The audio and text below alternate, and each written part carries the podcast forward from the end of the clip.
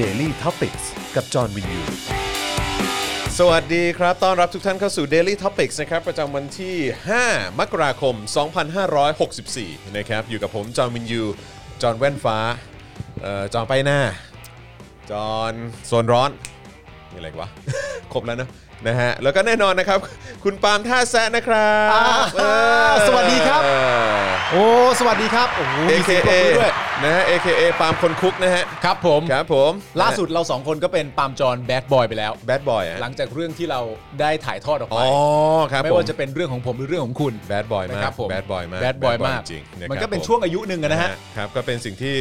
เอ่อไม่ควรทำตาม ไม่ควรทำตาม ไม่ควร นะครับ ทำตาม แล้ควรั ก็ บ เป็นเรื่องราวในอดีต ตอนนี้เราก็ ใช่ ผ่านมาแล้วนะค แล้ รั ว บ ก็เรียนรู้แล้ว ใช่ครับ รู้แล้วว่าไม่ควรทำซ้ำ ไม่ควรท อีก ำนะครับผม นะครับผมนะฮะ เราก็กลายมาเป็นคนรักลูกรักเมียโดยสมบูรณ์ รักมากค ครั รับบ ผมนะฮะอ่ะแต่ว่าแน่นอนนะครับ แล้วก็ยังอยู่กับอาจารย์แบงค์พลาสมานีออนด้วยนะครับ เย้ สวัสดีครับ อ่านะฮะอ่ะใครมาแล้วก็ทักทายเข้ามานะครับ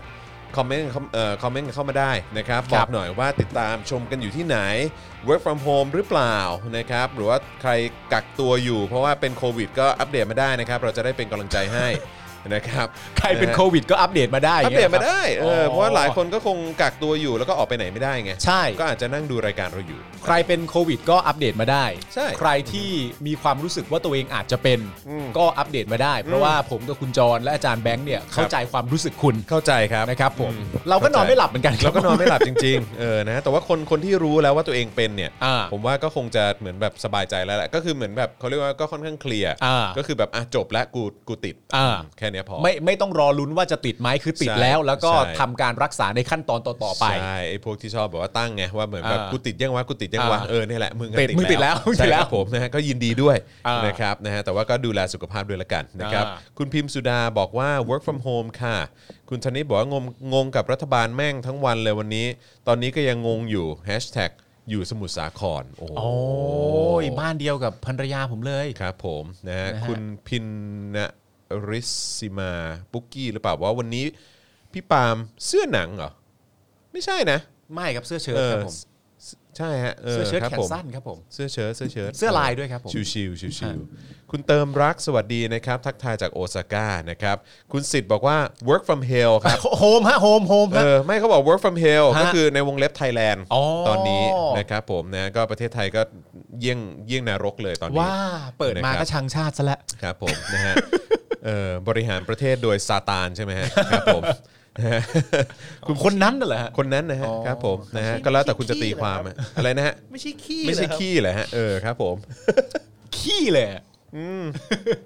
นะฮะคุณมุกคุณบอกว่าด่าอีตู่จนหมดแรงด่าแล้วพี่เออครับผม อ่า ผมก็เลยเปลี่ยนสไตล์ไง ผมเปลี่ยนมาเป็นสรรเสริญแม่งแทน เอ้ยล่าสุดคุณได้จัดทวิตเตอร์ไป ใช่ แล้วล่าสุดก็รู้สึกมันจะมีการรีทวีตไปเยอะแยะมากมา โอ้ยเป็นหมื่นเลย เกี่ยวกับคำพูดของคุณ คุณไปได้นิสัยแบบนี้มาจากไหนเนี่ย เอานิสัยแบบขี้แซะประชดประชันคนอื่นเขาอะไรเงี้ยไปได้มาจากไหน ด่าแม่งไม่รู้สึกอ่ะ เออ แล้วก็ด่าไปสลิมแม่งก็แบบว่าเหมือนแบบหยาบคายไม่ฟังหรอก อ๋อ ฉันไม่ติดตามหรอกจอห์น อ่า วินยูเนี่ยอืม อ่าน นะอะไรอย่างเงี้ยก็เลยแบบว่าเออกูเปลี่ยนสไตล์ใหม่กูสรรเสริญแม่งเลย เออ เออคราวนี้สลิมก็เอาไปแชร์ด้วย ไม่ สลิมเอาไปแชร์ด้วย แล้วมัน เออ แล้วแล้วมึงรู้สึกไงในการแบบว่ามึงมึงหลังจากที่มึงโพสต์ไปเสร็จเรียบร้อย แล้วมันก็ถูกแชร์ไป แล้วมึงก็นั่งอยู่ในบ้านของมึงเองเนี่ยแล้วมึงรู้สึกไหมว่าอุ้ยตอนนี้มีมีมวลของสลิมมาชื่นชอบมึงอะไรเงี้ยมารวมตัวกันแบบฮุบ เอ หุบ อ ตอนนี้กูเป็นขวัญใจสลิม อาจ แล้ว จะค เนี่ย ล้ายๆ เริ่มเริ่มแบบว่า เออ เอ่อเขาเรียกว่ามีความชุเอ่อชุ่มฉ่ำใจ อ่า เพิ่มขึ้นมานิดหนึง อ่าน นะเอ่อกับกับการกับความรู้สึกที่มีต่อจอห์นวินยู อ่า เออนะเชื่อเชื่อว่าเหล่าสลิมก็อาจจะแบบว่า อืม รู้สึกอย่างนั้น แต่ว่ากูแนะนำมึงนะ ฮะ ถ้าเกิดว่าที่ผ่านมามึงเคยเคยโดนสลิมด่า ครับ แล้วตอนนี้มึงถูกสลิมสรรเสริญอ่ะ เออ กูว่าควรมึงกลับไปให้สลิมด่าดีกว่า อย่าเปลี่ยนเลย อย่าเปลี่ยนเลย เอ้ย เป็นเหมือนเดิมดีแล้ว ไม่บางทีด่าแม่งก็ลำคาญเหมือนกันไงเข้าใจปะ เออมันต้องเปลี่ยนสไตล์กัน คือ บ้าง คือด่าไปแม่งก็แบบคือแม่ง อ่า แม่งจูนเอาอยู่แล้วอ่ะ อ๋อมันไม่ฟังอยู่แล้ว มันไม่ฟังอยู่แล้ว คือ ไเหี้ยตู่อ่ะ สำหรับใครเป็นตู่สำหรับใครเป็นคอสช และสำหรับใครเป็นเป็นสลิมก็ตามเนี่ยเขาก็จะไม่ใช่ไม่ใช้แพลตฟอร์มของคุณ อ่ะใช่ การรับฟังข้อมูลข่าวสารหรือคำด่าอยู่แล้ว ใช่ มแม่งดีกว่า ชมแม่งไปเลย เออ แล้วแล้วเดี๋ยวไม่แน่เดี๋ยวอาจจะไปถึงหูแม่งก็ได้ เออ ใช่ไหมฮะ แบบ เราก็ใช้วิธีนี้ดิ ตู่ตู่หยุดเอ้ย เออ ไอจอนเปลี่ยนไปแล้วนะ เอ้ยจอนเปลี่ยนไปแล้วไปฟังมันหน่อย ไปฟังมันหน่อย อะไร และ อย่าง เผ เงี้ย ลอๆมึงทำ เออ แบบนี้ไปเรื่อยๆสักประมาณ 7-8 โพสต์นะ อ่าฮะ เผลอๆมึงเชิญมาสัมภาษณ์แม่งโง่มานะ จริงๆนะ เออ เมื่อกี้กูกูนึกไม่ถึงตรงประเด็นนั้นนะ เออ กูนึกว่าเนชั่นจะเชิญกูไปเป็นพิธีกร จริงป่ะ ไม่ไม่ม่ใช่ เปลี่ยนไปแล้ว จอนเปลี่ยนไปแล้ว จอนเปลี่ยนไปแล้ว เออ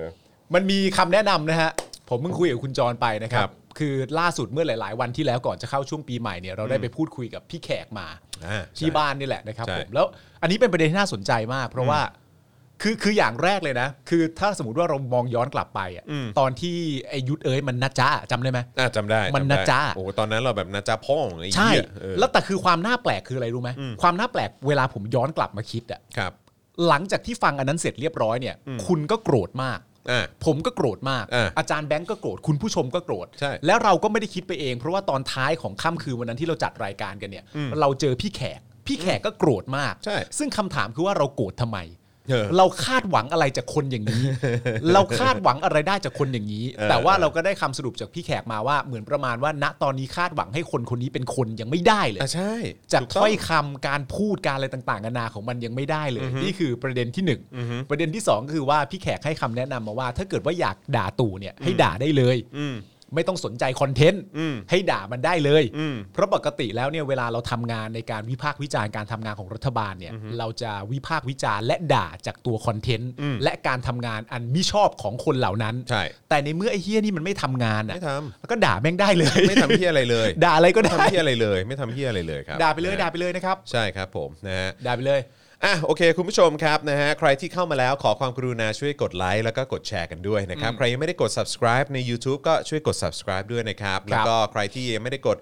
ไลค์หรือว่า follow หรือว่ากด favorite เราใน Facebook ก็ขอความกรุณาด้วยและการสนับสนุนกันหน่อยนะครับนะ ค ฮะ รับ แล้วก็ใครที่อยากจะสนับสนุนเราแบบรายเดือนนี่เลยนะครับ กดปุ่มจอยนะฮะหรือว่าสมัครนี่เลยนะครับข้างปุ่ม subscribe นะครับแล้วก็อย่าลืมกดกระดิ่งด้วยนะครับจะได้เตือนทุก ๆ ครั้งที่มีคลิปใหม่หรือว่ามีแขกรับเชิญมา ครับ ร่วมพูดคุยกันนะครับ แล้วก็เลือกแพ็กเกจในการสนับสนุนได้เลยนะครับ ทาง Facebook นะครับ กดปุ่ม Become a supporter นะครับ อันนี้ก็จะเป็นช่องทางในการสนับสนุนเราแบบรายเดือนนะครั ครับ บ ก็ขอความกรุณาด้วยละกันนะครับ จะทำให้เรามีกำลังในการผลิตรายการ แล้วก็คอนเทนต์ให้คุณติดตามแบบนี้กันเรื่อยๆนะครับผมนะฮะ แล้วก็ใครอยากจะสนับสนุนเรานะครับแบบเอ่อต่อเนื่องรายวันนะครับตลอดเอ่อแบบโดนใจประโยคไหนเออโดนใจเหลือเกินเวลาเรานำเสนอข่าวหรือว่าเวลาเราด่าไอ้เฮี้ยพวกเนี้ยนะฮะ ครับ เออ ผม ผมก็สนับสนุนเข้ามาทางบัญชีกสิกรไทยครับ อ่า 0698 975 539 หรือว่าสแกน QR Code ก็ได้นะครับ ตรงนี้ปึ๊ ครับ บปึ๊บปึ๊บปึ๊บนี่นะฮะ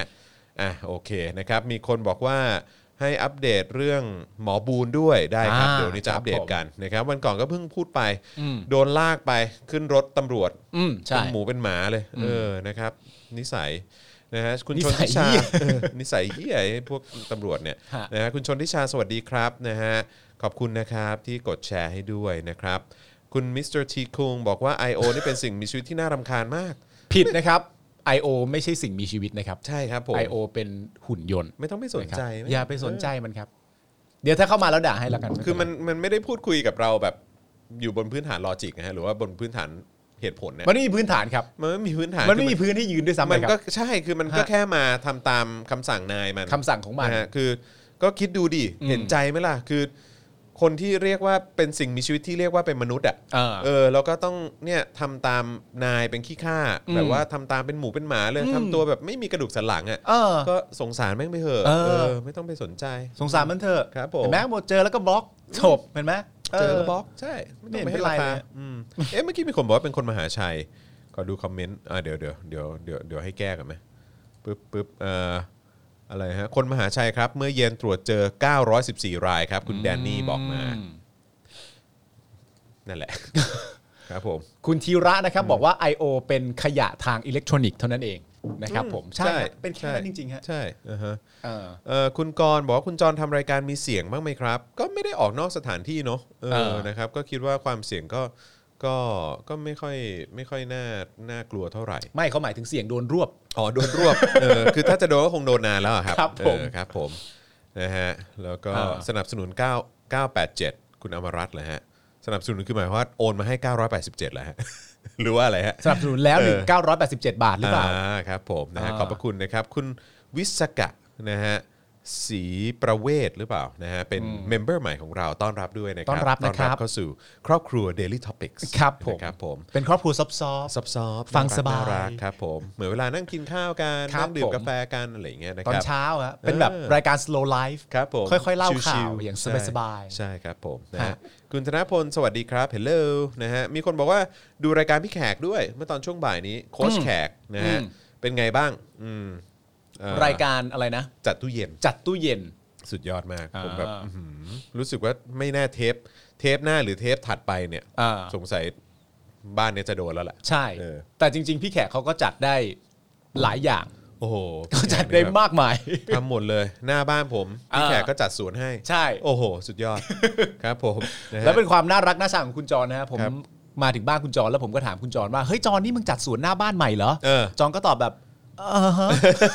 ทำไมไม่มั่นใจล่ะครับ ครับผม ใครจัด อ พี่ คือจะ แขก คือจะบอกก็ก็เขิน เออกูไม่ได้จัดไง เออใช่คือจริง ๆ ก็ไม่ใช่กูหรอกคือ เอ จ อ ริง ๆ คือพี่แขกอืม พี่แขกเก่งนะ ใช่พี่แขกเขาจัดให้ เออ เออครับผมนะฮะคือคือไม่ไม่ใช่พี่แขกมันลงดินอะไรเอง เอ นะ อ แต่คือแบบพี่แขก วางให้ เอ่อให้คนสวนเนี่ยมาบอกว่าเออต้องอะไรยังไงบ้าง อ่า เนี่ยเออนะครับ อ่า คุณไอก็สวัสดีครับ เออครับผมนะฮะเป็นเมมเบอร์ใหม่ของเราสวัสดี สวัสดี นะค ครั รั บบ นะฮะคุณแอนนาคงแก้วหรือเปล่าบอกให้ยาวให้ยาว อ่า ครับผมสวัสดีครับนะฮะเข้ามาแล้วก็ช่วยกดไลค์กดแชร์กันด้วยนะครับนะฮะคุณทองคำบอกว่าเศรษฐกิจแบบนี้เนี่ยทำธุรกิจอะไรดีครับ รบกวนแนะนำหน่อยโอ้โหในความรู้สึกผมเนี่ย อ่า คือถ้าเกิดว่ายังมีเงินสดอยู่ อ่า หรือว่ามีอะไรที่แบบว่าเหมือนเป็นการลงทุนทิ้งไว้อยู่เนี่ย ครับ นะฮะ นะฮะก็กำกำกำเงินสดเงินเก็บอะไรต่างๆ ไว้ให้ดีแล้วกัน กำไว้ให้แน่น เก็บกำไว้ให้แน่นนะ ฮะกำไว้ให้แน่นครับนะฮะเพราะว่าแบบ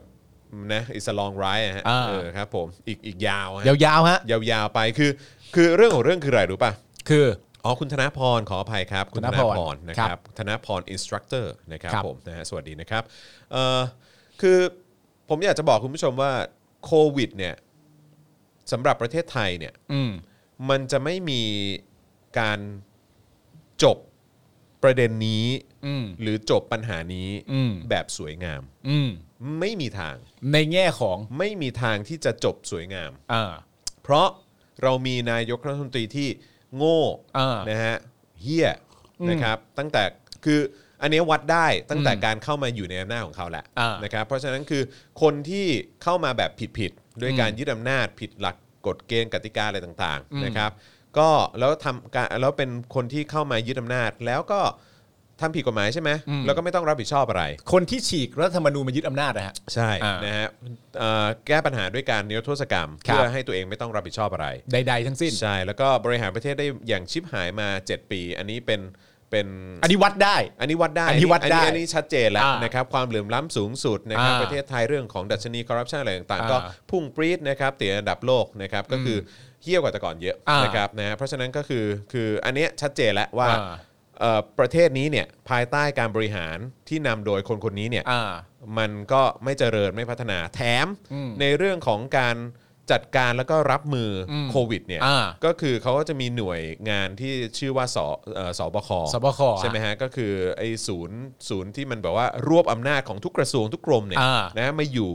ภายใต้ศูนย์นี้ศูนย์ อ่า อำนวยการนี้ แล้วก็คนที่เป็นประธาน อืม ก็คือประยุทธ์ อ่า ซึ่งประยุทธ์ก็แทบจะเหมือนแบบว่า อ่า เป็นเหมือนเป็นคนชี้ขาด อ่า ทุกอย่างและตัดสินใจทุกอย่าง ใช่ นะฮะก็คือเหมือนเหมือนตอนยึดอำนาจอ่ะ ซึ่งประยุทธ์ เหมือนต ก็ อนมีม .44 อ่า อ่ะเออใช่ไหม ซึ่ง ฮะ ซึ่งประยุทธ์ซึ่งจะมาจัดการเรื่องเหล่านี้ให้กับเราเนี่ย ก็คือคนเดียวกันกับที่เรากล่าวมาข้างต้น ที่ทำประเทศชิบหายมาก่อนหน้านี้ คน รับ นั้นแหละ ใช่ ออ คนเดียวกันเพราะฉะนั้นคือประเทศเนี่ยทำชิบหายมาแล้ว อ่า การบริหารจัดการ อืม และการตัดสินใจเอ่อเรื่องของการแก้ปัญหาโควิดเนี่ยก็ชัดเจน ครับ ว่าคือเราคาดการณ์ได้อะ อ่า ว่ามันเฮี้ยแน่นอน ครับ นะครับแล้วก็เอ่อเรื่องของข้าราชการ อืม นะฮะก็มีจำนวนเยอะแยะมากมายใน อ่า ประเทศเราโดยเฉพาะข้าราชการฝ่ายความมั่นคง อืม อย่างทหารแล้วก็ตำรวจ อืม ใช่ไหมฮะที่จริง ๆ แล้วก็มีหน้าที่ที่จะต้องเอ่อดูแลความปลอดภัยชายแดนอะไรต่างๆ ครับ ใช่ไหมฮะแล้วก็ต้องปราบปรามคอร์รัปชันอะไรต่างๆ และบ่อน และบ่อน เออหรือว่าสิ่งผิดกฎหมายสิ่งแบบอะไรนะ แบบธุรกิจสีเทาอะไรต่าง อ่า ๆตำรวจก็มีหน้าที่ต้องจัดการ เราก็ได้เห็นมาแล้วว่า อ่า มันไม่ได้มีอะไรเปลี่ยนแปลงแก้ไข อืม หรือว่าดีขึ้นทุกอย่างเฮี้ยลง อืม ใช่ไหมฮะ การระบาดรอบใหม่นี้เนี่ย อ่า ก็มาจากความหละหลวมของ ใช่ เจ้าหน้าที่เหล่านี้ อืม ใช่ไหมครับเพราะฉะนั้นก็คือ แล้วนี่คราวนี้มาพูดเรื่องวัคซีนอีก ซึ่งเดี๋ยว อ่า วันนี้วันนี้เราก็จะคุยกันด้วย อ่า วัคซีนเรื่องของการสั่งเข้ามา อ่า ใช่ไหมฮะใครจะได้มีโอกาสได้ฉีดบ้าง อืม ใช่ไหมฮะการแก้ปัญหาหลังจากนี้หลังที่มีวัคซีนแล้วเนี่ย อ่า จะอะไรยังไง หรือมันมีเยอะเท่าไหร่ ใช่ อ่า หรือว่าเอ๊ะจะมีบริษัทไหนหรืออะไรยังไงก็ตามที่เอ่อแบบผูกขาดในเรื่องของการผลิตวัคซีนหรือเปล่า หรือเปล่านะ แต่ประเด็นนี้ก็น่าสนใจนะครับคือคืออย่างที่บอกฮะคืออ ม คือมันจะไม่มีแฮปปี้เอนดิ้ง ครับ สำหรับโควิด -19 in Thailand อ่า ในประเทศไทยไม่มีทาง ครับ แน่นอน ผม ธุรกิจเจ๊งแบบเขาเรียกว่าอะไรพินาศ อ่า ไปผมว่าน่าจะ 60-70%แล้วล่ะ อ่า ตอนเนี้ยเพราะฉะนั้นการที่จะเด้งกลับมา อืม ไม่ว่าจะเป็นเรื่องของการท่องเที่ยว อืม การส่งออกหรือว่า SME คือก็คงจะดับไปอีกนานนะครับ ผม เออเพราะฉะนั้นก็คือไม่มีแฮปปี้เอนดิ้ง อ่า แล้วก็ทุกอย่างสามารถเบลมได้เต็ม ๆ เลยให้กับคนที่ชื่อประยุทธ์จันทร์โอชา ครับผม นะฮะ ก็เขารับตำแหน่งนั้นอ เขา ยู่ รับตำแหน่งนั้นเอง เออ เพราะฉะนั้นก็คือไม่มีแฮปปี้เอนดิ้ง เออ ไม่มีแฮปปี้เอนดิ้ง ก็คือ นะรับ ถ้าสมมติว่าจะให้สรุปให้ฟังง่าย ๆ ในประมาณสักประโยค 2 ประโยคเดียว ก็อยากให้ผู้ชมคุณผู้ชมคิดตามว่า ครับ นเฮี้ยนะครับ ซึ่งเข้ามาอย่างผิดกฎหมาย แล้วทำประเทศเฮี้ยนะครับ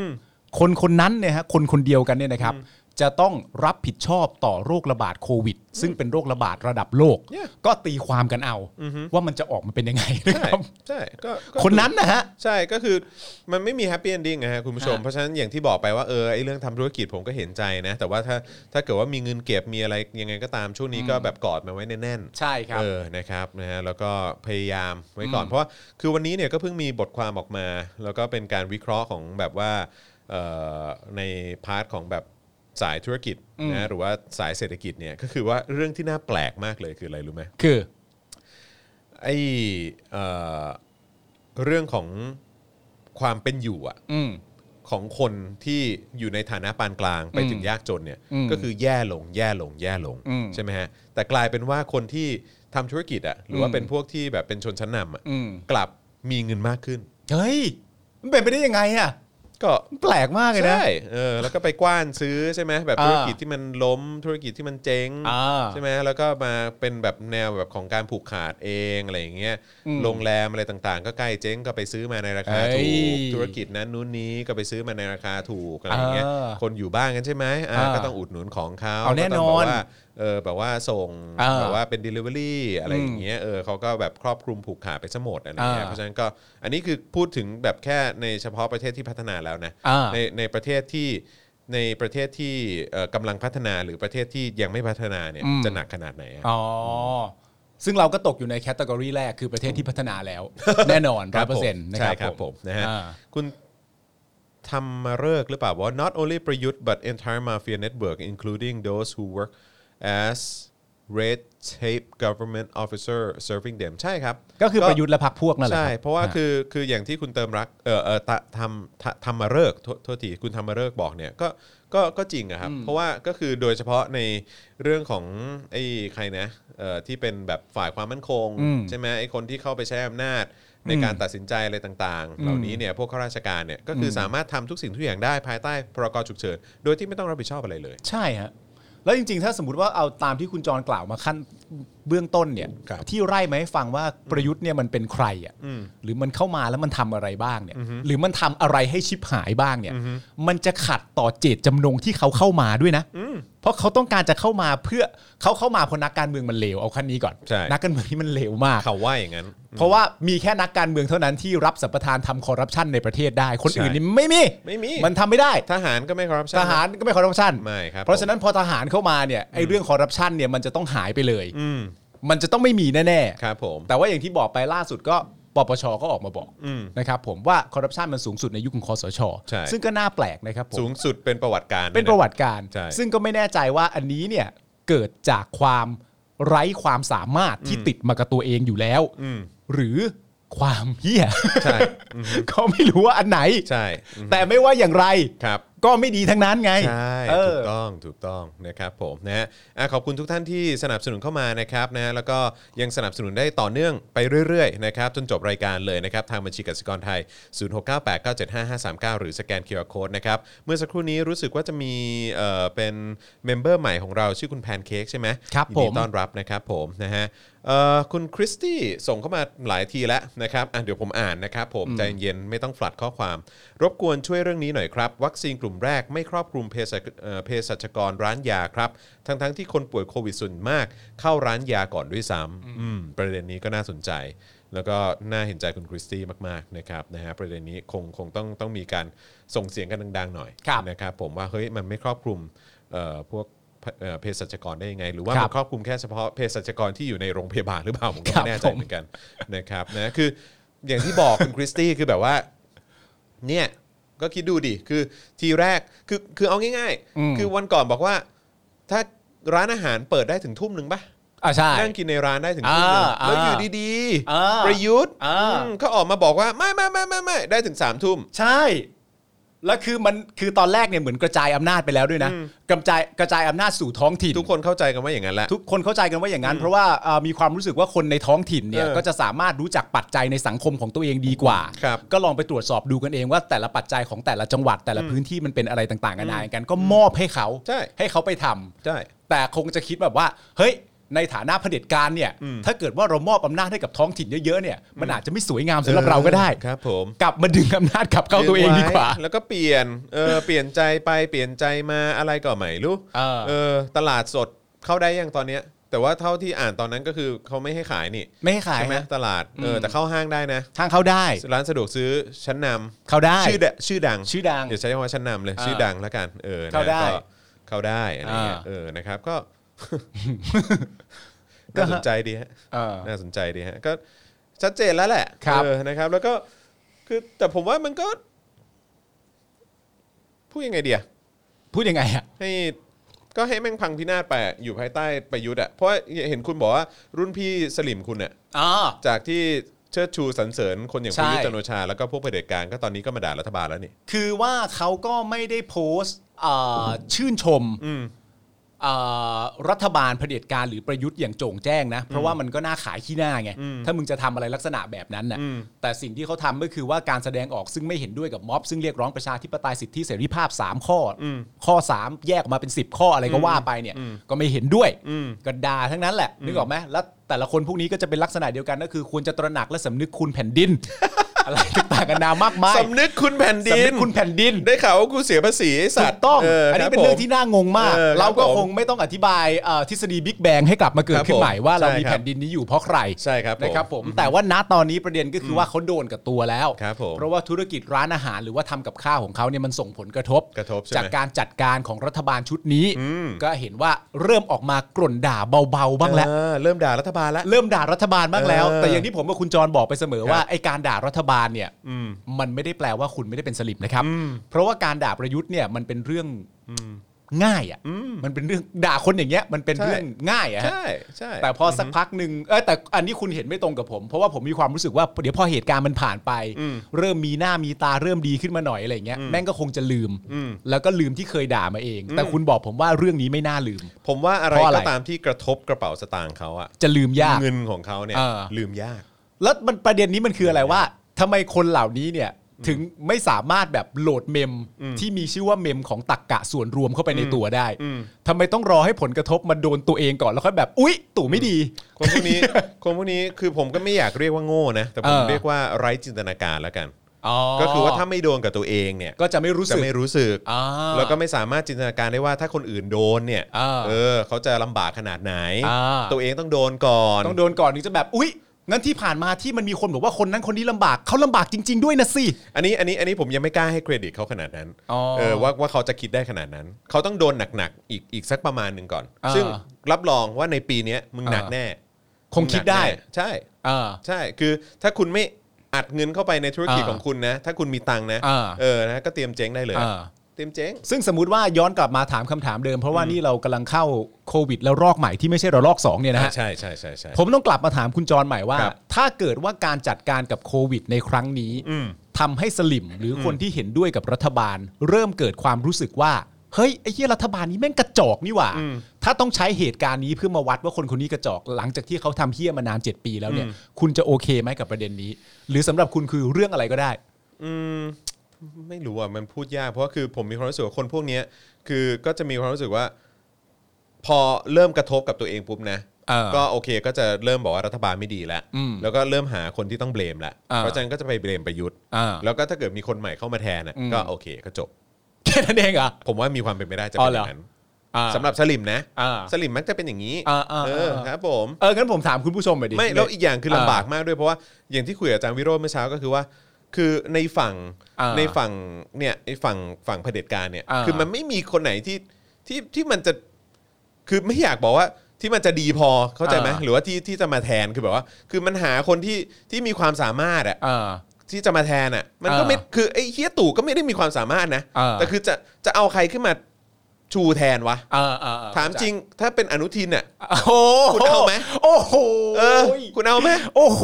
หรือว่าไงหรือว่าจะมีการแบบพระราชทานองคมนตรีลงมาให้ ซึ่งดู หูย ลิสต์รายชื่อองคมนตรีแต่ละคนก็ว้าวทั้งนั้นเลย หูยหนู เออเข้าใจไหมคือแบบ เอาหนูไหมตอนนี้เอาหนูไหม เออหรือว่าจะไปหาคนดี อ่า ศรีรัตนโกสินทร์จากไหนมาอีกอะ เอาเอาคนไหนดี ใครดีอะ เออ จะกลับไปที่ท่านอนันต์ไหม เอ้ยครับ โอ้โห จะกลับไป ย้อนเลย จะย้อนไปขนาดนั้นเลยเหรอ ย้อนเลยย้อนเลย เออจะเอาเหรอ เออ ก็ใช่ไหมคือมันไม่มีใครคือ คือไอ้ตู่ก็เฮี้ย เออ ไอ้ตู่ก็เฮี้ย ไอ้ตู่นี่ก็แบบว่าที่สุดของความเฮี้ยแล้วแหละ เออ เออ มันก็เฮี้ยหน้าด้านทุกอย่างครบ ครบ เออ คือทุกอย่างใน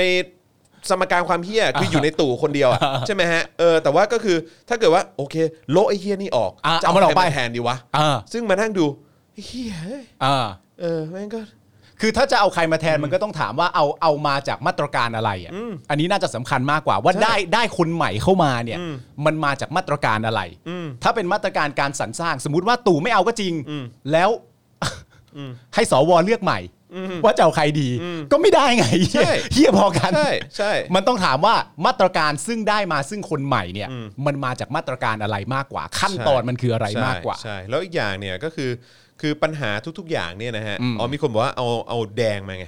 เอา อุ้ แด ย งอภิรัตน์โอ้โห ได้คครับรับผม เอาไหม คืออะไรอะ เวลามีปัญหาทุกครั้งก็ออกมาร้องไห้เอางั้นเนี่ย อ่า เออครับผมโอ้ตายแล้วครับ วันนี้มีคนติดโควิด 914 คน เสียใจเลย เดี๋ยวผมจะปฏิรูปผมจะแก้ไขนะครับแล้ว ครั ก็ บ หาย หาย ไป ไป เออ หายไป แล้วก็พอวันรุ่งขึ้นก็เออ อ่า ร้านต้องปิดสามทุ่มนะครับ ผมขอ อ่า โทษครับผมอะไรเออครับผมอะไรคือแบบแม่งก็จะคือไม่มีเฮียอะไรดีขึ้นอ่ะ คุณ เข้าใจ ดำรง ปะ พลบอกว่าตอนนี้อนุทินแม่งก็ไม่กล้าหรอก ใช่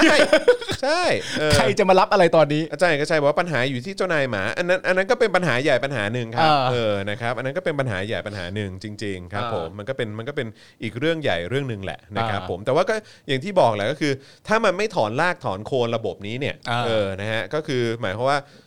คือซึ่งการจะถอนรากถอนโคนได้เนี่ยก็เป็นเรื่องยากอยู่ เพราะว่าพวกนี้เขาก็เต็มไปด้วยผลประโยชน์ซึ่งกันและกันอะไรอย่างนี้ใช่ไหมล่ะฮะเขาก็เขาก็โอเค รีดผลประโยชน์ออกมาให้ถึงที่สุดประชาชนแม่งไม่มีแดกก็เรื่องของมึงอะไรอย่างเงี้ย อ่า เออก็คือเอาให้พวกมึงลำบากที่สุดไปก่อนก็ได้เออซึ่งก็เออคือผมก็มีความรู้สึกว่ามันก็ มัน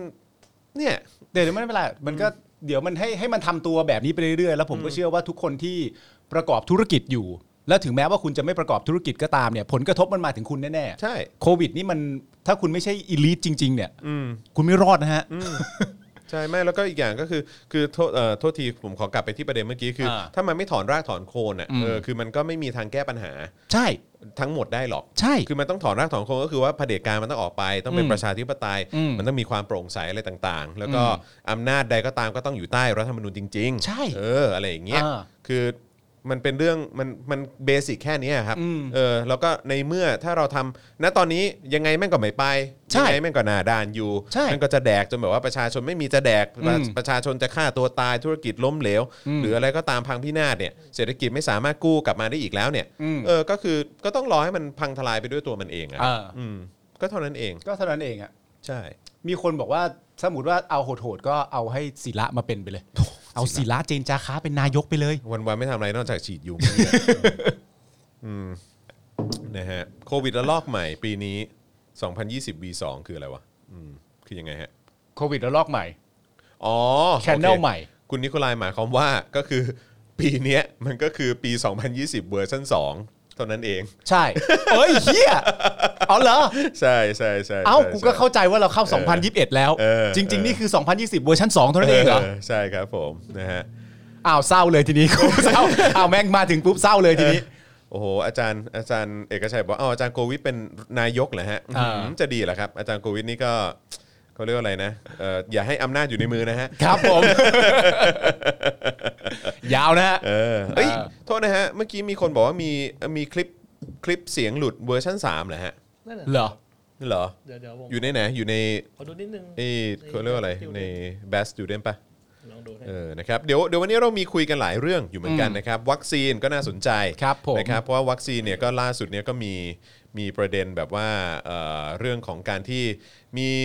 ทุนใหญ่ของประเทศไทย ครับ ทุนหนึ่งนึกไม่ออกเหมือนกันว่าเป็นทุนไหน ครับผม ไปซื้อ เอ่อ ไปซื้อหุ้น อ่า ของบริษัทผลิตวัคซีนของจีน อ่า ซึ่งรู้สึกว่าไทยเนี่ยก็จะสั่งด้วย อ่า เออ นะครับ ก็ไม่รู้ว่าอืมจะได้ผลประโยชน์อะไรจากจุดนี้หรือเปล่า โอ้ยนี่ก็รวยกันแย่หรอกครับ น่าสนใจก็ แล้ว น่า ก็ สน ไม่ ใจ รวยกันไม่รู้เรื่องเลยทีนี้ ใช่ใช่ใช่อ่ะมีคลิปหลุดออกมาเอ่อเขาพาดว่าเด็กบนเด็กบนเขาบนดอย ไว้ผมยาวเหากระโดดเต้นไปหมดอืมนี่เราเราฟังเสียงได้ไหมฮะ อ่ะครับ อ่ะมีคลิปหลุดออกมา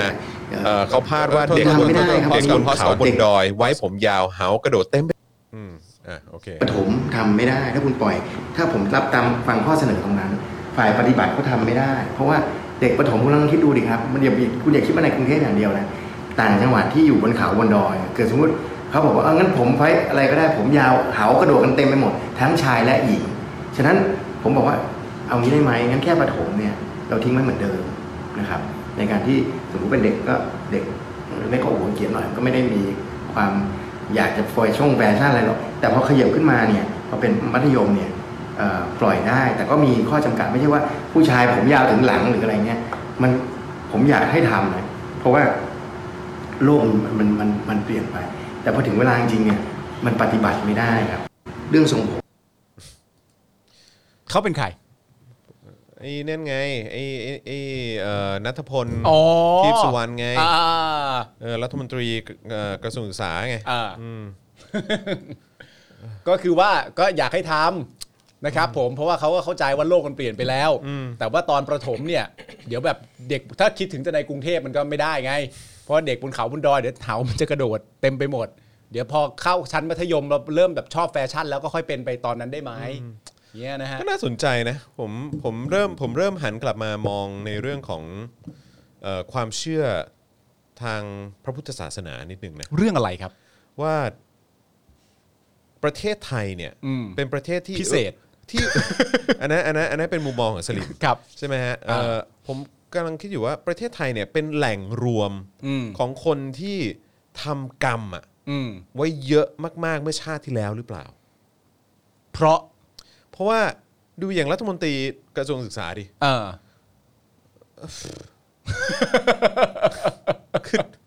เนี่ย เนี่ยเรามีคนแบบเนี้ยเป็นรัฐมนตรีกระทรวงศึกษา เนี่ยเรามีคนแบบเนี้ยเป็นเออเรามีคนแบบประยุทธ์ อ๋อ เป็นรัฐมนตรี อ๋อ เรามีคนอย่างดอนประมัติวินัยเป็น อ่า รัฐมนตรีกระทรวงต่างประเทศ เออ เรามีเจ้านายหมา เออ อืมนะฮะ อืม แบบเนี้ย อ๋ออ ม อ๋อ คือคำถามในเรื่องของการอ่าในเรื่องของเวรกรรม ใช่ เวรกรรมแต่ชาติปางปางก่อนเนี่ย มันก็คงต้องมาตั้งคำถามในประเทศไทยว่า เฮ้ยเขาผิดอะไร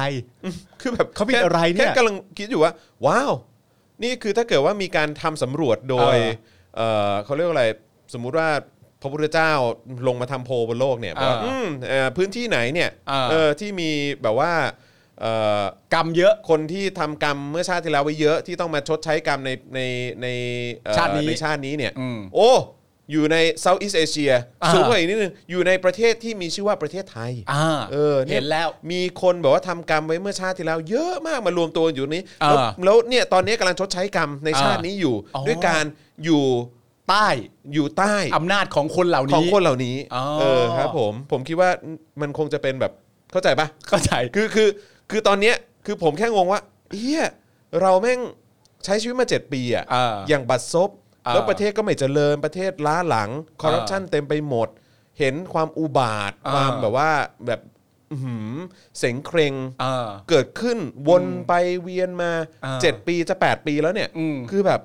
โอ้โห แล้วก็ดูท่าทางแล้วก็คงอาจจะอยู่จนครบนั่นแหละ แล้วผมก็ตั้งคำถามนะ คือผมไม่ได้ตั้งคำถามแล้วว่าเออแบบว่าเรามาตรงจุดนี้ได้ยังไง เพราะว่า อ่า โอเคมันก็ชัดว่ารัฐประหารมา อ่า โกงนั่นโกงนี่ อ่า เขียนใช้อำนงใช้อำนาจอะไรต่างๆเหล่านี้ไม่ อืม เคารพสิทธิอะไรต่างๆเหล่านี้เออแต่ อ่า คือแบบว่า คือตอนนี้ผมผมเริ่มผมเริ่มไม่ค่อยสนใจหลักตรรกะแล้วอะ เฮ้ย ผมผมเริ่มผมเริ่มไปที่คิดว่าเอ้ยเหี้ยชาติที่แล้วเนี่ยคนไทยแม่งทำทำกรรมอะไรไว้วะ เป็นคนไทยจำนวนมากด้วยนะ เพราะว่ามันต้องใช้กรรมทั้งประเทศอ่ะ อ่ะตีซะว่าผมตอนนี้มีประชาชนมีประชากรอยู่ประมาณเท่าไหร่มี 70 ล้านใช่ไหมผมคิดว่าประมาณ 69 ล้าน อ่า เอ่อเท่าไหร่ดี8 0 0แสน อ่า คนที่ทำกรรมไว้อะ ถึงต้องมาเจอคน แล้วก็เหล่า มี นี้เหรอ คนอยู่ประมาณ 2 0 0แสนคนน่ะ อ่า ที่แบบว่าเนี่ยก็ปีนี้เอ่อชาตินี้กำลังเสวยสุขอยู่อะ ใช่ใช่ใช่ แต่ว่าแต่ว่าถ้าในแง่ถ้าในแง่ของ เข้าใจฟีลไหม แบบ เออ ชื่นชมในความเก่งอย่างเงี้ยนะก็ต้องถือว่าเลือกได้แม่นมากที่แบบว่าเลือกให้เรามีประยุทธ์ประวิทย์อนุทินอะไรต่างๆกันานะก็ถือว่าเลือกได้แม่นมาก เพราะว่าเห็นแล้วก็มีความรู้สึกว่าเออกูใช้กรรมอยู่จริง ๆ ใช้คำอยู่จริง แต่ ๆ ว่าเลือกตัวละครได้แม่นมากว่าแบบ ไม่มีตัวละครคนไหนที่เราจะมีความรู้สึกว่าเรากำลังใช้กรรมอยู่ได้แม่นยำขนาดนี้อยู่แล้วนะ คือคือคุณผู้ชมคิดดูคิดตามผมนะ อ่ามี มีนายกรัฐมนตรีคือประยุทธ์จันทร์โอชา อ่า ใช่ไหม อืม คือเราต้องทำกรรมไว้หนักขนาดไหน ที่ อ่ามี มีคนแบบนี้มาบริหารประเทศ เป็นนายกอ่ะ เป็นนายกอ่ะ เออ คือแล้วประเทศชิบหาย แล้วก็พังพินาศเศรษฐกิจพังทลายทุกอย่างหนัก เออ ขนาดเนี้ยกับคนอย่างประยุทธ์จันทร์โอชา เออ รองรองนายกก็มีคนอย่างอนุทิน อ่า ใช่ไหมแล้วก็มีดอนประมัตถวินัย มีวิษณุเครืองาม มีใครอีกอะมีอเนกเหล่าธรรมทัศน์ อ่า โอ้โห มีเอ่อนัทพลทีพสุวรรณ อ่า คือแบบว่าดูดูลิสต์แต่ละคนน่ะ กูผิดอะไร คือกูผิดอะไร กู อ่ะ ผิดอะไรเนี่ย จุรินทร์ กูผิดอะจุไรลินทรีย์อ่ะเข้าใจปะคือแบบ คือ คือเราจะหวังอะไรกับคนพวกนี้ได้ที่จะทำให้ประเทศเนี้ยมันดีขึ้น เออ ไม่มี คือพวกนี้แม่งเป็นตัวแต่ทำชิบหายอ่ะ เอ เข้าใจ อ ปะ แล้วแล้วคนเหล่านี้เนี่ยอัดซ้ำเติมกันให้หนักไปอีก เออ คนเหล่านี้เนี่ยยังถูกปกป้องและชื่นชมจากหมอวรงค์ ใช่ จากอู้หฤทัย ใช่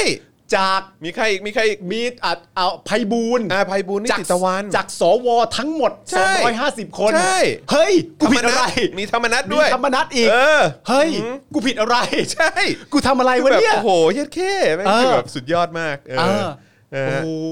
ใช่ มีคนบอกว่าเออได้ถามพระสยามเทวทิราชเออ พระสยามเทวทิราชหรือยัง แต่ว่า เออ ความคิดนี้นะครับ ผมจะแนะนำคุณผู้มีปรินา อ่ะ ปรินา มีปรินา เนี่ยเออ ปรินาแอนเดอร์เล้าไก่อ่ะ ใช่ เออ คุณคุณผู้ชมคิดดิว่าเรากำลังอยู่ภายใต้ เนี่ยแล้วปรินาคือ เออ เป็นสสในพักรัฐบาลอ่ะ เออ แล้วรัฐบาลก็คือบริหารประเทศนี้อยู่อะ เออ ก็คือเนี่ยดูดิว่าคนพวกเนี้ยที่มีส่วนกับการบริหารประเทศอ่ะ คน คือเราเราจะซวยขนาดไหนคิดดูดิ คนราชบุรีผิดอะไร คนราชบุรีไม่ผิด คนราชบุรีผิด ผิดที่ตระกูลเนี่ย เออ เออบ้านเนี้ยบ้าน เออ เล้าไก่เนี่ยเออ เออ ครับผมตลก อะไรวะเนี่ย ตลก เนี่ย เออ เนี่ยกูเริ่มคิดตามแล้ว ชาติที่แล้วกูทำอะไร ใช่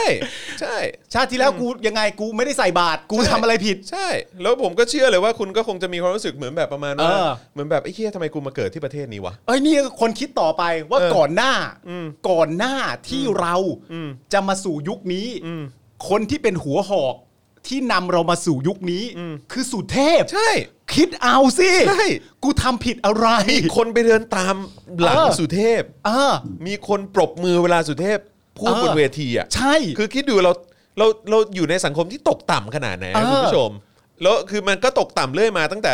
มีสุเทพอยู่บนเวที เออ มีพุทธอิสระอยู่บนเวที เออ มีพุทธิพงศ์ปุณกันอยู่ เออบ นเวทีอะไรอย่างเงี้ยเข้าใจปะ เออ แล้วก็แล้วแล้วรับช่วงความเฮี้ยหนักเข้าไปอีกก็คือมี เออ มีประยุทธ์จันทร์โอชาและพักพวกเข้ามา แล้วก็ยาวมาถึงทุกวันนี้ ใช่ แล้วตัวละครก็เพิ่มเติมขึ้นเรื่อย ๆ ตามที่มันควรจะเป็น ใช่ เพราะว่าเราอาจจะยังใช้กรรมมาจากกปปสไม่พอ ไม่พอครับ เราก็เลยซ้ำเติมด้วย เออ คอสชกันต่ออแล้วในสมัยกปปสเนี่ยก็ยังมีพักอยู่พักหนึ่ง ที่ชอบทำตัว มันมีพักอยู่พักหนึ่งไม่รู้มึงรู้จักหรือเปล่าพักเนี้ยแต่มันชอบทำตัวแอปแอ เออเออ มันชอบทำตัวแบบแบบเฮ้ยก ก็ไม่ค่อยเห็นด้วยกับปปสเท่าไหร่นะ เออเออ แต่แม่งพวกกัน พวกกัน แม่งพวกกัน กอดกันเลย กอดกันเลย กอดกันเลย นั่นก็คือพักการเมืองที่ เออ อ อยู่ มายาวนานมากของ ครับ ประเทศ ผม ไทย เอ ก็ อ คือพักประชาธิปัตย์ ครับผม หรือว่า AKA แมลงสาบ ครับผม ซึ่งแต่ก่อนมีหัวหน้าพักและเคยเป็นอดีตนายก ก็คืออภิสิทธิ์เวชชาชีวะ อ๋ออย่าลืมพักกล้าด้วยนะฮะ ยืนพักกล้า ด้วย อย่าลืมพักกล้าด้วย เพราะฉะนั้นก็ต้องย้อนกลับมาที่เดิมว่า เออ เฮ้ย เออ กูผิดอะไร นี่กูผิดอะไร เอาจะให้ย้อนไปอีกก็ได้ฮะ ย้อนไปไหนฮะ ก่อนหน้านั้นก็สนธิไง โอ้ยตายแล้ว พันธมิตรไง พันธมิตรมีสนธิ สุดยอดไหมล่ะคุณผู้ชม กูผิดอะไร เออ กูผิด คบผม อะไร ผมว่าผมว่าณเวลาช่วงช่วงเวลาเนี้ย เออ ถ้าสมมุติว่าประเทศเราเดินหน้าไปอีกสักร้อยปีอย่างเงี้ย เออ คงจะมามองยุคเนี้ย เออ เข้าใจป่าวว่าเป็นกะลียุคอะ เออ ว่าเป็นกะลียุคอะ เออ คนคนในอนาคตอะ เออ ลูกหลานเราในอนาคต เออ ก็หันกลับมามองว่า ว้าว ว้าว แบบมันมีช่วงที่มัน เออ เละเทะที่สุด เออ ในประเทศ ใช่ ขนาดนี้เลยนะ แต่ว่าในฐานะที่เราเติบโตไปเนี่ย เราต้องอธิบายให้ลูกหลานเราเข้าใจนะ เพราะถ้าลูกหลานเราเข้าใจผิดแล้วแบบมีตรรกกะเดียวกับที่เราเพิ่งนำเสนอไปเมื่อกี้มันอาจจะเป็นไปได้ที่ลูกผมลูกคุณลูกอาจารย์แบงค์ย้อนกลับมาถามเราเมื่อโตแล้วเมื่อประเทศบังเอิญเป็นประชาธิปไตยแล้วตอนนั้น สมมติเราทำสำเร็จ แล้วเขาก็กลับมามองย้อนถึงสมัยนี้ ในปี 63 62 หรืออะไรต่างๆกันที่ผ่านมาว่า พ่อครับ ตอนนั้นพ่อกับลุงจรเฮี้ยมากเลยครับ พ่อคะตอนนั้นพ่อกับลุงจรทำตัวเฮี้ยมากเหรอครับ เออเออเออ ถึงต้องรับใช้กรรมกันทั้งประเทศข ใช่ นาดนั้น ใช่ใช่แต่ก็อย่างน้อยคุณผู้ชมเราอยู่ด้วยกัน เออ คุณกำลังติดตามดูรายการนี้อยู่คุณช่วยโอนเงินเข้ามาสนับสนุนพวกเรา คุณ เออ เป็นส่วนหนึ่งที่กำลัง เออ เปลี่ยนแปลงประเทศนี้อยู่ เออ นะครับที่มันไม่ให้ไม่ให้ประเทศนี้มันเฮี้ยไปมากกว่านี้ ครับผม นะฮะด้วยการกลด่าของเรา เออ เออด่าไปให้ถึงพวกแม่งหรือว่าเออแบบประชดประชันเสียดสีหรือเฮี้ยหาอะไรก็ตาม เออ เออนะฮะเพื่อให้ประเทศนี้มันไม่เฮี้ยไปกว่านี้ ใช่ครับ เออ นะครับ เพราะฉะนั้นคือเวลาคุณแบบแก่ไปมากกว่านี้ มีลูกมีหลานแล้ว แล้วสังคมประเทศเรามันดีขึ้น เออ หรือว่ามีการเขียนลงในนะแบบเอ่อประวัติศาสตร์ของครอบครัว แต่ละบ้านอะไรเงี้ยก็จะบอกได้ว่า เออ ในยุคนี้เนี่ยพ่อกับแม่เนี่ยหรือว่า เออ แบบลุงป้าหรือว่าพวกทวดหรืออะไรก็ตามเนี่ย เออ เออก็ได้ทำอะไรสักอย่างนะไม่ได้อยู่นิ่งเฉยให้ เอา มัน เราลงมือนะ เหี้ยย่าเราลงมือ เราลงมือ ทำ นะ นะ เออ ใช่ใช่มีชุมนุมเราก็ไปนะ ไป เออใช่ไหมหรือว่าอ่ะไปไม่ได้โอนเงิน เอาเงินเข้ามาจัดรายการทุก เป็น วัน พ่อน้ำเลี้ยง เอออ อะไรอย่างเงี้ยจัดรายการด่าแม่งทุกวันอะไรอย่างเงี้ย เออ คือแบบใช่ไหมเออ คือแบบเนี่ย มันต้องมันต้องทำ ใช่ ในในในเมื่อเรากำลังส่งเสียงเนี่ย อย่างน้อยเนี่ย เราก็ไม่ปล่อยให้บาปกรรมแต่ชาติปางก่อน อืม มันเข้ามีแต่ว่าไอ้เรื่องราวที่เราคุยกันมาทั้งหมดเนี่ย อืม เราห้ามใช้เลยนะ เวลาเราเอาแบบแบบตัวแทนม็อบมาสัมภาษณ์อ่ะ อืม เพราะว่าถ้าตัวแทนม็อบมาสัมภาษณ์ในรายการเราโดยมีผมกับคุณอ่ะ ครับ แล้วเราทำให้ประเด็นนี้มันน่าเชื่อถือมากๆอ่ะเกิดเขาเชื่อขึ้นมา อืม เขาท้อถอยเลยนะ เขาท้อถอยเขาท้อถอยเขาท้อถอย เขาท้อถอยเลยนะ ครับผมนะฮะ โอ้ คุณ โห คุณโอมมิสกิหรือเปล่าเออบอกว่าโอนเยอะบุญเยอะอ่า อ่า ขอบคุณครับโอนโอนเข้ามาเลยฮะ ตอนนี้เขาจะเริ่มโอนแก้กรรมกันแล้วนะฮะ โอ้ โอนแก้กรรมกันแล้วนะครับเออนะคุณรินดาบอกโอนโอนโอนประจำครับอืมนะฮะขอบคุณครับอืมนะฮะคุณยุยยุยจิหรือเปล่า บอกว่า how to ให้พ่อเลิกดูเนชั่นเออครับผม เดี๋ยวเดี๋ยวก็เนี่ยแหละ เออ เฮ้ย ได้ข่าววันนี้เห็นคุณจอมขวัญเขาเขากลับไปเยี่ยมเนเอ่อที่เนชั่นนะ คุณจอมขวัญมีสถานที่แห่งใหม่ หรือยัง ยัง ยังใช่ไหม คือเห็นวันก่อนก็มีแบบเมาส์กันมาว่า เมาส์กันมาว่าเอ่อคุณจอมขวัญอาจจะเปิดช่องตัวเองออนไลน์หรือเปล่า มาทำเองอะไรอย่างเงี้ย อ๋อโอเคโอเคโอเคโอเค นะฮะแต่ว่าผมผมคิดว่าผมคิดว่าในในความรู้สึกผมคือแบบแบบนั้นก็ดีเพราะคนก็ดูแน่นอน ใช่ ใช่ไหมกับอีกประเด็นหนึ่งผมรู้สึกว่า ถ้าคุณจอมขวัญเหมือนเป็นคนที่อยู่ได้ทุกที่อ่ะ อ่าใช่ คือมีรายการของตัวเองอยู่ในหลาย ๆ ช่องอ่ะ ได้ ผมว่าก็ดีนะ ก็ดี เออก็ดีนะครับ ใช่ใช่ใช่นะครับผมนะฮะเอ่อคุณตาวเซนซันนี่บอกว่าด่าไปขายของไปสุดยอดมาก โอนรัวๆ ขอบคุณมากครับ ขอบคุณมากครับนะฮะก็โอนเข้ามาครับนะฮะก็อย่างที่บอกไปแหละว่าเออแบบอย่างน้อย คือเราจะได้มีมีหน้าไปมองลูกหลานอะ ใช่ คนรุ่นหลังอะ เออ ว่าแบบในยุคนี้กูทำอะไรนะ เฮ้ยแต่อันนี้เป็นประเด็นที่สำคัญมาก ประเด็นนี้สำคัญนะ ประเด็นนี้สำคัญมากเลยเนี่ย คือ เวลา ยุค ที่ ที่มันมีทรทัศน์เออเอ่อมีทรราชอะ เออ ซึ่งทรราชนี่ไม่ใช่แค่ทรราชที่เป็นนายกนะทรราชแบบอื่นอะ เออ ครับผม เออ ใช่ไหมเราอย่างน้อยเราก็ลุกขึ้นมาทำอะไร อย่างน้อยเราก็ลุกขึ้นมาส่งเสียง อย่างน้อยเราก็พยายามสนับสนุน ใช่ไม่ ให้ งั้น ให้เกิดการเปลี่ยนแปลง ไม่งั้นในภายภาคหน้า สมมติว่าเราตอบได้ด้วย 2 ประเด็นนี้อะสมมุติว่าประเทศชาติมันเกิดการเปลี่ยนแปลงจริง ๆ นะ อืม ไปในทางที่ดีเราเป็นประชาธิปไตย อืม จริง ๆอ่ะ อือฮึ แล้วเราลูกของเราเนี่ยหรือหลานของเราเนี่ย อืม ก็ต้องย้อนกลับมามองเหมือนที่เรามองแบบคนเดือนตุลามองแบบ Yeah. ว่าสองสี่เจ็ดห้าอะไรต่างๆนานายุคสมัยที่เกิดขึ้นนะตอนนี้เนี่ยมันก็เป็นเรื่องราวที่ลูกหลานของเราต้องเรียนรู้ และเป็นหน้าที่ของเราที่ต้องเล่าเรื่องราวเหล่านี้ ใช่ ให้กับลูกหลานเราฟัง เพราะเพราะมันก็เหมือนเวลาเราเจอแบบอาจารย์ธงชัยอย่างเงี้ อื ย ม เออหรือว่าแบบว่าเห็น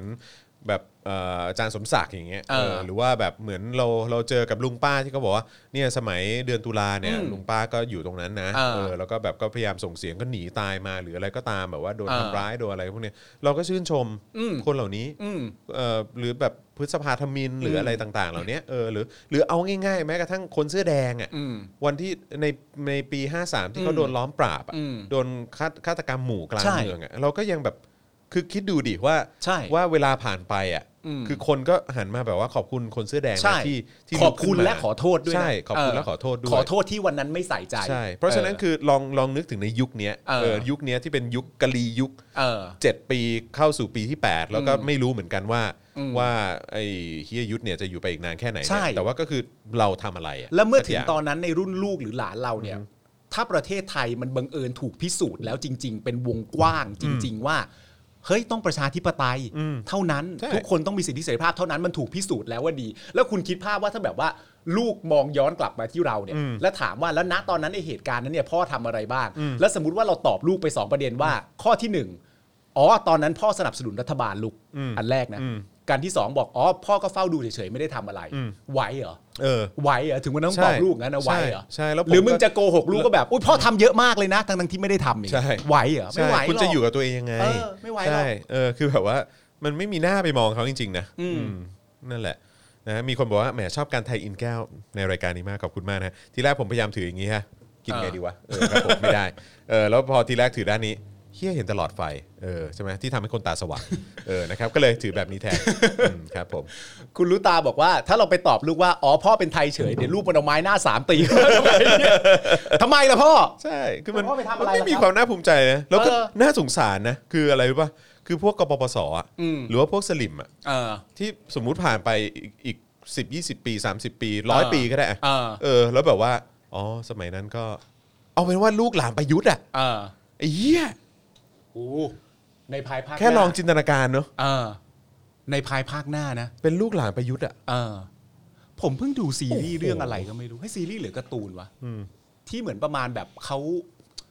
เขาต้องรับนามสกุลนั้นไปอ่ะ อืม แล้วเขาจึงซวยอะไรอย่างเงี้ อื ย ม มันแบบมันเหมือนมีต่อยอดกันมาว่า เพราะมึงเป็นนามสกุลนี้มึงถึงซวย อืม เพราะมึงเป็นนามสกุลนี้มึงจึงเป็นที่รังเกียจในสังคมส่วนมากอะไรเงี้ย ไม่แล้วแล้วนึกถึงเพลเยอร์นะ เออ หรือเอ่อไอ้พวกตัวผู้เล่นน่ะ อืม ในยุคสมัยเนี้ย เออ ไม่ว่าจะเป็นไอ้พวกที่ยึดอำนาจมาใช่ไหมเอ่อตระกูลจันทร์โอชา เออ ตระกูลวงสุวรรณซึ่งซึ่งวงสุวรรณนี่ก็พูดยาก เพราะว่า เออ เพราะว่าประวิทย์นี่ไม่มีเมียไม่มีลูกเท่าที่รู้ อืม เออแต่ว่าโอเคมันก็มีคงมีหลานมีอะไรอย่างนี้แน่นอนอะเออเผ่าจินดาอนุพงศ์ใช่ไหมเอออใช่ไหมหรือว่าแบบเหล่าธรรมทัต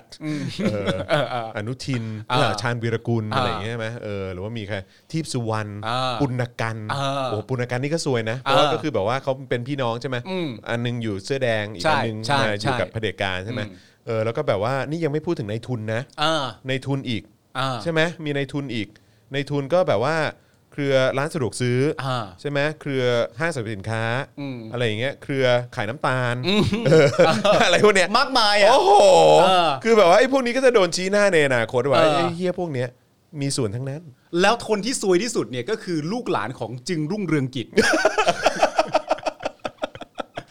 ซึ่งลูกหลานเนี่ยต้องกลับมาถามในประเด็นเดียวกันว่า พ่อ เออ พ่อพ่อเอก เออ พ่อทำกรรมอะไรไว้เขาถึงไม่ให้พ่อเข้าสภาครับ ทำไมพ่อไม่ได้เข้าสภา พ่อก็ตอบไปง่ายๆมันเฮี้ย ก็มันเฮี้ยครับลูก ดี วันวันนั้นกูยังโค้งคำนับอยู่ในสภา เออ เลยวันที่กูออกอ่ะ อ๋อ ดีเขาไม่บอกก็ไปถามลุงสุริยะดู เออไปถามลุงสุริยะ ใช่ อันนี้ก็ถือว่าเป็นอีกหนึ่งบ้านที่มีปัญหา อ่าอ่า ในครอบครัว อ่า เออใช่ไหม หรือว่าแม้กระทั่งเอ่อบ้านอาจารย์สีโรดอ่ะ อ่า ใช่ไหมล่ะ อ่า เออ ก็มี ใช่ใช่ รู้สึก ใช่ มีคนหนึงอยู่ประชาธิปัตย์ด้วยนี่ อ่า ใช่ไหม เออใช่ใช่ใช่ใช่ใช่ใช่ ใช่ไหม แต่แต่เขาเป็นอะไรกันอ่ะ เขาก็เป็นเป็นเป็นพี่น้อง เป็นพี่ เป็นเป็น ญาติญาติๆกัน เข้าใจเข้าใจว่าเป็นพี่เป็นพี่น้องกันนะ อ่าอ่า เออ อ่า เข้าใจว่าอย่างนั้นเอออา นะครับผม นะฮะแต่ว่าก็เนี่ยแหละฮะก็คิดดูดิ คิดดูดิ ไม่ไม่ งจะพีคขนาดไหนอ่ะเอออันนี้คือเราคิดแค่ในระดับแบบว่าชาวบ้านทั่วไปนะ เออ ใช่ไหมคนธรรมดาทั่วไป เออ ก็คือแบบว่ายุคนั้นกูลุกขึ้นมาทำอะไรสักอย่างนะเว้ย เออ เออกูไม่กูไม่ได้ไปเองแต่กูก็จ่ายเงินกูก็ เออ สนับสนุนกูก็โอน อืม เออกูเป็นท่อน้ำเลี้ยง เออ กูสนับสนุนรายการที่ที่ด่ารัฐบาลอะไรอย่างเงี้ย เออ เออหรือว่ากูลงไปชุมนุมกูไปม็อบหรืออะไร อืม ก็ตามกูไปอะไรอย่างเงี้ยเอออะไรพวกเนี้ยแต่ว่าลองคิดดูถึงไอ้พวกคาแรคเตอร์ตัวผู้เล่นในในที่แบบอยู่ข้างบน เออ ขนาดนั้ เอน อ เนื่องจากขนาดไหนอะ เฮ้ยมีคนบอกเป็นพี่น้องแท้ๆเลย เป็น นะ พี่น้องแท้ๆใช่ไหมครับ เออ เออใช่ใช่ใช่คล้ามไพบูลย์ใช่ แล้วถ้า ใช่ เกิดว่าสลิม ต้องขอ ขออภัยอาจารย์สีโรจน์นะที่แบบว่ามีการแบบว่าพูดพาดพิงนิดนึง แต่แค่พูดถึงว่า อื้อหือครับผมคงคงหนักอะฮะเออ แต่ว่าครอบครัวอย่างนี้ก็เป็นครอบครัวที่ที่ดีนะฮะที่น่าสนใจอะหมายถึงว่ามันก็ไม่ได้จำเป็นต้องตามกันไปทั้งครอบครัว เหมือนแบบครอบครัว black เ ของ Sirius Sirius Black Black แต่ว่าอย่างที่บอกไปถ้าเราตั้งคำถามนี้เนี่ย เออ ถ้าสมมติว่าอ่ะสมมติเรายกขึ้นมา เออ ว่าเป็นจันโอชาเลยจ เอ ริง อเออ ๆ ผมถามคุณจรหน่อยคุณผู้ชมว่าตระกูลจันโอชาเนี่ย อืม จะหลุดจากอันนี้ได้จริงๆเหรอไม่ใช่หลุดทางด้านการกล่าวหาด้วยนะ หลุดจากตักกะความคิดนี้ได้อะเป็นไปได้ไหม ก็พูด หรือย ก อาจจะต้องใช้หลายเจเนอ ค เรง ต้อ ชัน ง ห ค น่อง ย ต้องหลาย generation เออที่จะแบบว่า คงต้องหล เอ้ยสิ่ง generation ที่สิ่งที่คุณทวดทำวันนั้น คุณปู่คุณตาทำวันนั้น มันไม่ถูกนี่หว่า อืมอืม อาจจะต้องใช้หลายเจเนอเรชัน ซึ่งก็คงก็คงแน่นอนก็คืออย่าลืมว่าเขาก็คงมีการพูดกรอกหูกัน เออ ใช่ไหมว่าเออแบบเออก็คงมีการพูดกรอกหูกันว่าที่ทำไปเนี่ยเสียสละทำเพื่อชาตินะ สงครามกลางเมือง เออถ้าเกิดไม่ทำเนี่ย เออ โอ้โหนั่นแล้วนะ นี่เป็นการเสียสละที่ยิ่งใหญ่ที่สุดของคนในตระกูลเราแล้วนะ เอออ ไรอย่างเงี้ยก็อาจจะพูดอย่างนั้นก็ ใช่ ได้ นะแต่ แล้วก็ ในความ แล้วก็อย่าลืมว่าความอู้ฟู่ เออ ในครอบครัวที่จะทำให้ไม่มอง เออ ถึงปัญหาในโครงสร้างที่เอ่อคนในครอบครัวของเขาเนี่ย เออ ได้ก่อไว้ ไม่แล้วลูกหลานเขาจะรู้สึกยังไงอะถ้าเขาเติบโตไปในความคิดนี้แล้วเขาไปไปบอกเพื่อนเขาที่โรงเรียนว่าคุณทวดฉัน อืม หรือคุณปู่คุณตาฉันเนี่ย อืม เป็นคนหยุดสงครามกลางเมืองนะ เป็น savior เอออ ม เพื่อนมันไม่ ครับผม ครับ เพื่อนมันไม่ตบเอาเหรอ ตบสิ ตบเหรอตบเหเพรอ ราะว่ามันอยู่ในหนังสือเรียนไงตอนเนี้ย เอออือฮึ อ๋อถึงตอนนั้นมันต้องเป็นหนังสือเรียนแล้ว แกดูสินี่ชื่อพ่อฉันยังอยู่ในนี้อยู่เลยอะเอไรอย่างนี้ อใช่ใช่ใช่ อ่าอ่าอ่า อือฮึมีคนบอกว่าอย่าลืมตระกูลเจนจาคะ เฮ้ยของดี เอออย่าลืมตระกูลไตรคุปเออเออเขาเรียกอะไรเออไก่ไก่คุป ไก่คุป เออไก่คุป ไก่คุปอะไร ไตไตไตไตยุบไตยุบไตยุบ ไตยุบเอออะไรอย่างเงี้ยนะฮะก็ แล้วคนที่เป็นสลิมถ้าเกิดเขาใช้ความสลิมกับกระทั่งลูกหลานตัวเองอะ เออ ในระยะเวลาที่มันผ่านไป เออฮะ ปู่ครับตาครับพ่อครับแม่ครับอะไรเงี้ยสลิมคืออะไรอะไรเงี้ยโอ้ยไม่รู้นะลูก เออ แต่เขาเป็นสลิมนะ เออ แต่แบบหลอกได้แม้กระทั่งลูกตัวเองอะ ใช่ ในระยะ ใช่ เวลาที่มันผ่านไปแล้วว่า กูไม่มีส่วนเกี่ยวข้องกับเรื่องนั้นนะ ใช่ใช่แล้วก็อีกอีกอันหนึ่งที่ที่น่าคิดนะฮะ อืม คือคิดคิดตลบไปอีกชั้นหนึ่งอ่ะ อ่า คือแบบว่าคนเหล่าเนี้ยอย่างประยุทธ์อย่างเงี้ย อ่า อย่างประวิทย์หรือว่าไอตัวผู้เล่นที่เราพูดออกมาทั้งหมดอ่ะเขาก็น่าจะเป็นคนเห็นแก่ตัวมากในระดับหนึ่งนะหรือเป็นคนที่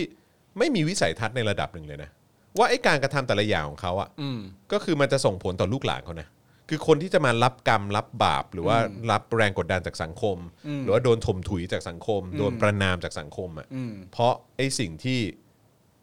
รุ่นเขาทำอ่ะ อืม เออ คือ อันนี้ก็ถือว่าเป็นคนที่เห็นแก่ตัวมากเลยนะ หรือว่าแต่จริง ๆ มันก็จะเป็นสองอย่างที่ขัดกัน อืม หนึ่งก็คือว่าซึ่งเป็นเรื่องที่ตลกมาก ผมและคุณและคนที่ชื่นชอบในประชาธิปไตย จะด่าทันทีว่าคนเหล่านี้เนี่ย เห็นแก่ตัวและเฮี้ยมาก คนต้องเห็นแก่ตัวก็คนรัฐธรรมหารให้กูพูดว่าอะไร มันก็ต้องเห็นแก่ตัวอยู่แล้วอะแต่ในขณะเดียวกันเขามองตัวเองว่าเป็นผู้เสียสละ ใช่ เขาก็อาจจะถ่ายทอดความรู้สึกนี้ไปยังรุ่นลูกหลานว่า เฮ้ยบางครั้งผู้เสียสละมันอาจจะไม่ถูกเข้าใจจากคนในสังคมในวงกว้างก็ได้ แต่ว่าณวันนั้นเนี่ยสิ่งที่พ่อทำปู่ทำตาทำเนี่ยมันเป็นเรื่องที่ถูกต้องนะลูก แต่ว่ามันอาจจะคนในประชาชนไม่เห็นด้วย เพราะเขาอาจจะไม่เห็นตรงกัน แต่ณตอนนั้นน่ะ มันไม่ไหวแล้วลูก ถ้าลูกย้อนกลับไปเห็นณตอนเหมือนเหมือนณ ไม่ ตอนเนี้ย แต่แต่แต่คือการที่จะอ้างอย่างนั้นน่ะ เออ ในยุคสมัยนี้หรือในอนาคตอ่ะ อืม ไม่งเป็นเรื่องที่เป็นไปไม่ได้ เพราะว่าหลักฐานมันมีเยอะ หลักฐานทางโซเชียลใช่ไหม หลักฐานโซเชียล มันหยุด ลักฐน ข่าวไม่ได้ถูกไหม ประวัติศาสตร์เนี่ย เออ เอออะไรต่างๆ เนี่ยมันถูกเก็บไว้แล้วอ่ะ เออ คือคุณไม่สามารถจะอ้างแบบนั้นได้อีกต่อไปแล้วอ่ะ เออ เข้าใจปะ ไม่แต่ผมผมกำลังแค่คิดในมุมนี้ว่า เรากำลังมองภาพว่าบุคคลคนหนึ่งอ่ะมันเติบโตมาถูกปะแล้วพอเติบโตมาถึงอายุรุ่นราวคราวหนึ่งอ่ะอายุเท่าไหร่ก็ว่าไปเนี่ยแล้วมันก็เลือกทางได้ว่ามันจะเป็นอะไร อืม นึกออกไหมว่ามึงจะเป็นสลิมไหมหรือมึงจะเป็นฝ่ายที่ชื่นชอบประชาธิปไตยตอนนั้นอาจจะไม่มีคำว่าสลิมแล้วก็ได้อาจจะ อ่ะ เปลี่ยนคำอื่นแล้วก็ได้ แต่ผมกำลังคิดในแง่มุมย้อนกลับไปในคำถามแรกว่า ถ้าเขาเติบโตมาในตระกูลนี้เนี่ย มันจะกลายเป็นอย่างนี้ได้ไหมอันนี้เป็นคำถามนะว่า มันไม่ได้เติบโตมาแบบใสๆแล้วค่อยเลือกอะ อืม มันเติบโตมาทางนี้เลยอะ อืมอ๋อ เข้าใจปะ อ่าอ่าโอเค เออ โอเค มันเติบโต เข้าใจ มาทางนี้ก่อนเลย โดยไม่ได้มีทางเลือกว่าแบบ ฉันเติบโตมาฉันเรียนหนังสือฉันศึกษาวิชาความรู้แล้วแบบอ่ะอันนี้ถูกอันนี้ผิด คือเติบโตมาก็ ก็ใส่เสื้อเหลืองเป็นคนดีมาเลยอะไรเงี้ยเออออย่างอย่างนั้นก็จะอาจจะคิดได้ยาก อืม เออ ก็ก็ก็เป็นไปได้แต่ผมคิดว่า ณเวลานะสังคมก็คือประวัติศาสตร์มันถูกชำระแล้วอะ อืม แล้วก็มันก็จะรู้ว่าอันนี้คือข้อเท็จจริง ใช่ อันนี้คือสิ่งที่สิ่งที่บรรพบุรุษคุณอ้างไว้อะ อืม ว่าทำอย่างนั้นเพื่อความเสียสละต่างๆ มันไม่จริง เออ ก็ขอให้เป็นอย่างนั้น อืม ครับผม นะฮะสนุก สนุกครับ นะฮะ ผม น่าสนใจเพราะว่าคือแบบว่า เออ มึงก็ไม่ได้มึงก็ไม่ได้แบบเขาเรียกว่าอะไร มีความคิดที่ไปไกล เออ หรือว่าคือเหมือนมันมันเป็นความเห็นแกับตัวจริงๆ เออ อะ่ะเข้าใจปะ เออ คือคือมันคือเอาประโยชน์ของตัวเองนะเวลาเนี้ย ใช่ แต่ไม่ได้มองถึงสิ่งที่ลูกหลานตัวเองจะต้องแบกรับในอนาคต เออ น่าสนใจ ไม่หรอกที่ผมที่ผมคิดตากกะนั้นก็คือว่า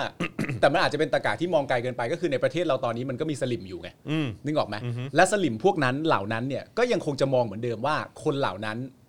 เมื่อณตอนนั้นคือผู้เสียสละ อืม ถึงตอนนี้ก็ยังมีอีกหลายต่อหลายคนที่ยังไม่ได้เปลี่ยนแปลงความคิดนี้ อืม ก็เลยมองแบบถ่ายทอดไปในรุ่นต่อไปว่า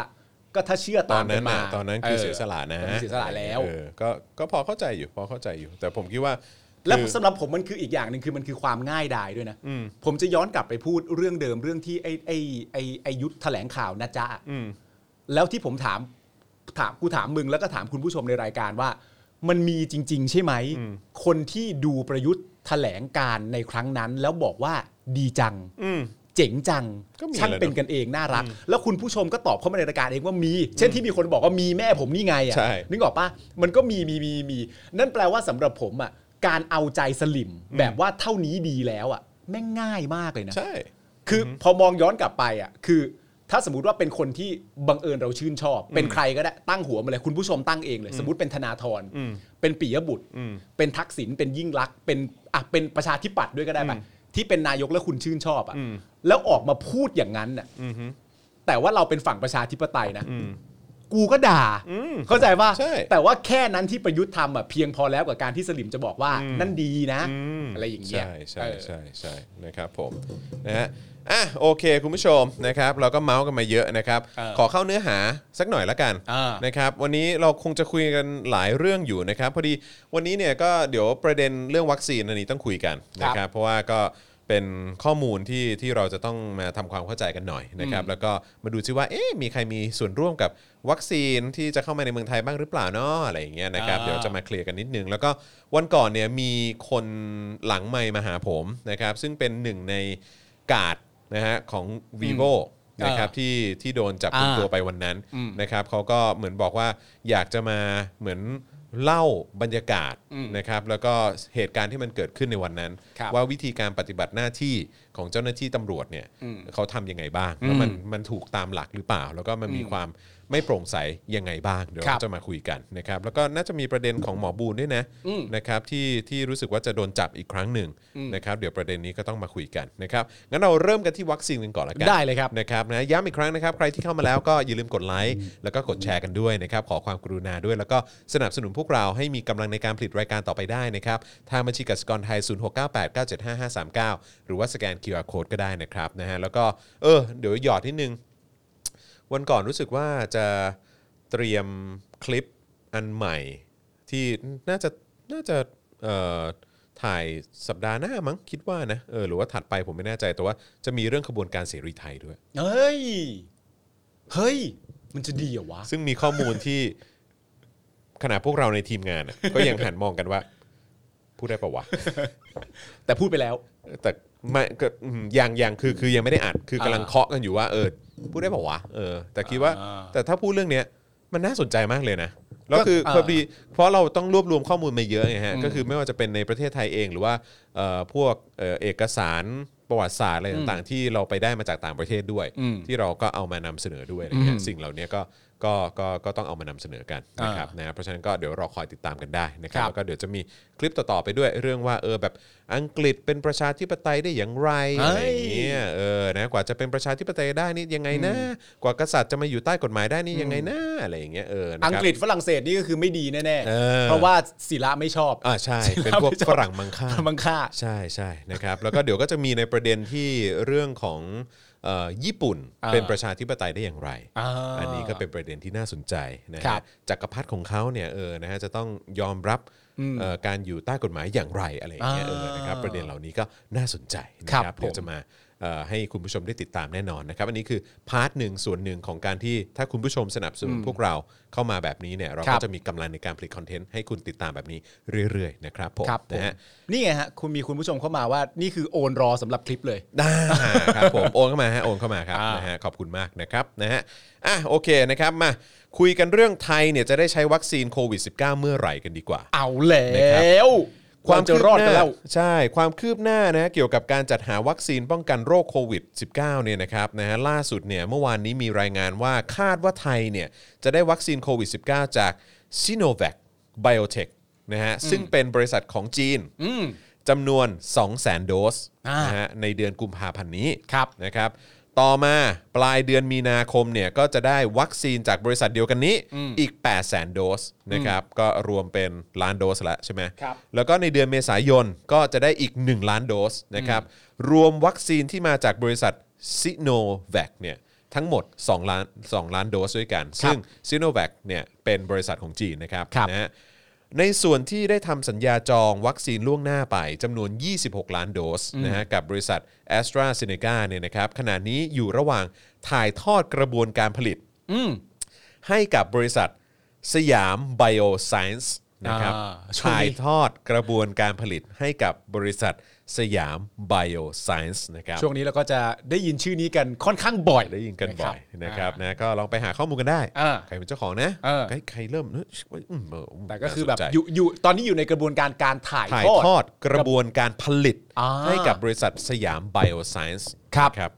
คาดว่าจะเริ่มทยอยส่งมอบได้ภายในปลายเดือนพฤษภาคมนี้นะครับก็ อ่า นะฮะเอ่อก ลางปี พฤษภคม เกือบๆกลางปี ใช่โดยรวมวัคซีนที่ไทยจัดหาแล้วตอนนี้มีทั้งหมด 28 ล้านโดส ครับ นะครับซึ่งถ้าตามที่ผมเข้าใจเนี่ยก็คือไอ้อย่าง 26 ล้านโดสเนี่ยคือจริง ๆ มันต้องมันจะครอบคลุมแค่ 13 ล้านคนนะเพราะว่าก็คือต้องฉีด 2 ครั้งใช่ไหมฮะ เพราะฉะนั้นก็ผมไม่แน่ใจว่า 28 ล้านโดสนี่ก็คือจะครอบคลุมทั้งหมดเท่าไหร่10 14 ล้าน 14 ล้านคนเหรอ ครึ่งหนึ่งหารครึ่งก็ใช่ เออ เออ นะครับ โดยนายแพทย์สุภกิจสิริลักษณ์นะฮะ อธิบดีกรมวิทยาศาสตร์การแพทย์กระทรวงสาธารณสุขเผยว่าเป้าหมายก็คือต้องฉีดวัคซีนให้คนไทยโดยรัฐนะฮะฟรีนะฮะไม่น้อยกว่าร้อยละ 50 ของประชาเอ่อของประชากร หรือประมาณ 70 ล้านโดสนะฮะใช่ไหมก็คือประชากร 70 ล้านคนก็จะได้ครึ่งหนึ่ง50%ก็คือ อ อ โอเค 35 ล้านคน ก็เท่าจำนวนประชากรแล้วหารครึ่งซะ ใช่ คนที่ได้ ะ ไป รับโดยอีก 42 ล้านโดสที่เหลือเนี่ยนะครับอยู่ระหว่างการเจรจากับ COVAX Facility ทำข้อตกลงกับบริษัทผลิตวะผลิตวัคซีนที่คาดว่ามีโอกาสนำมาใช้ได้ รวมทั้งได้เจรจากับบริษัทอื่นๆ เช่น Pfizer Moderna นะบริษัทจากจีนนะครับหรืออาจจะขอซื้อเพิ่มเติมจาก a s t r a z เซ e c a เพื่อให้ได้วัคซีนตามเป้าหมาย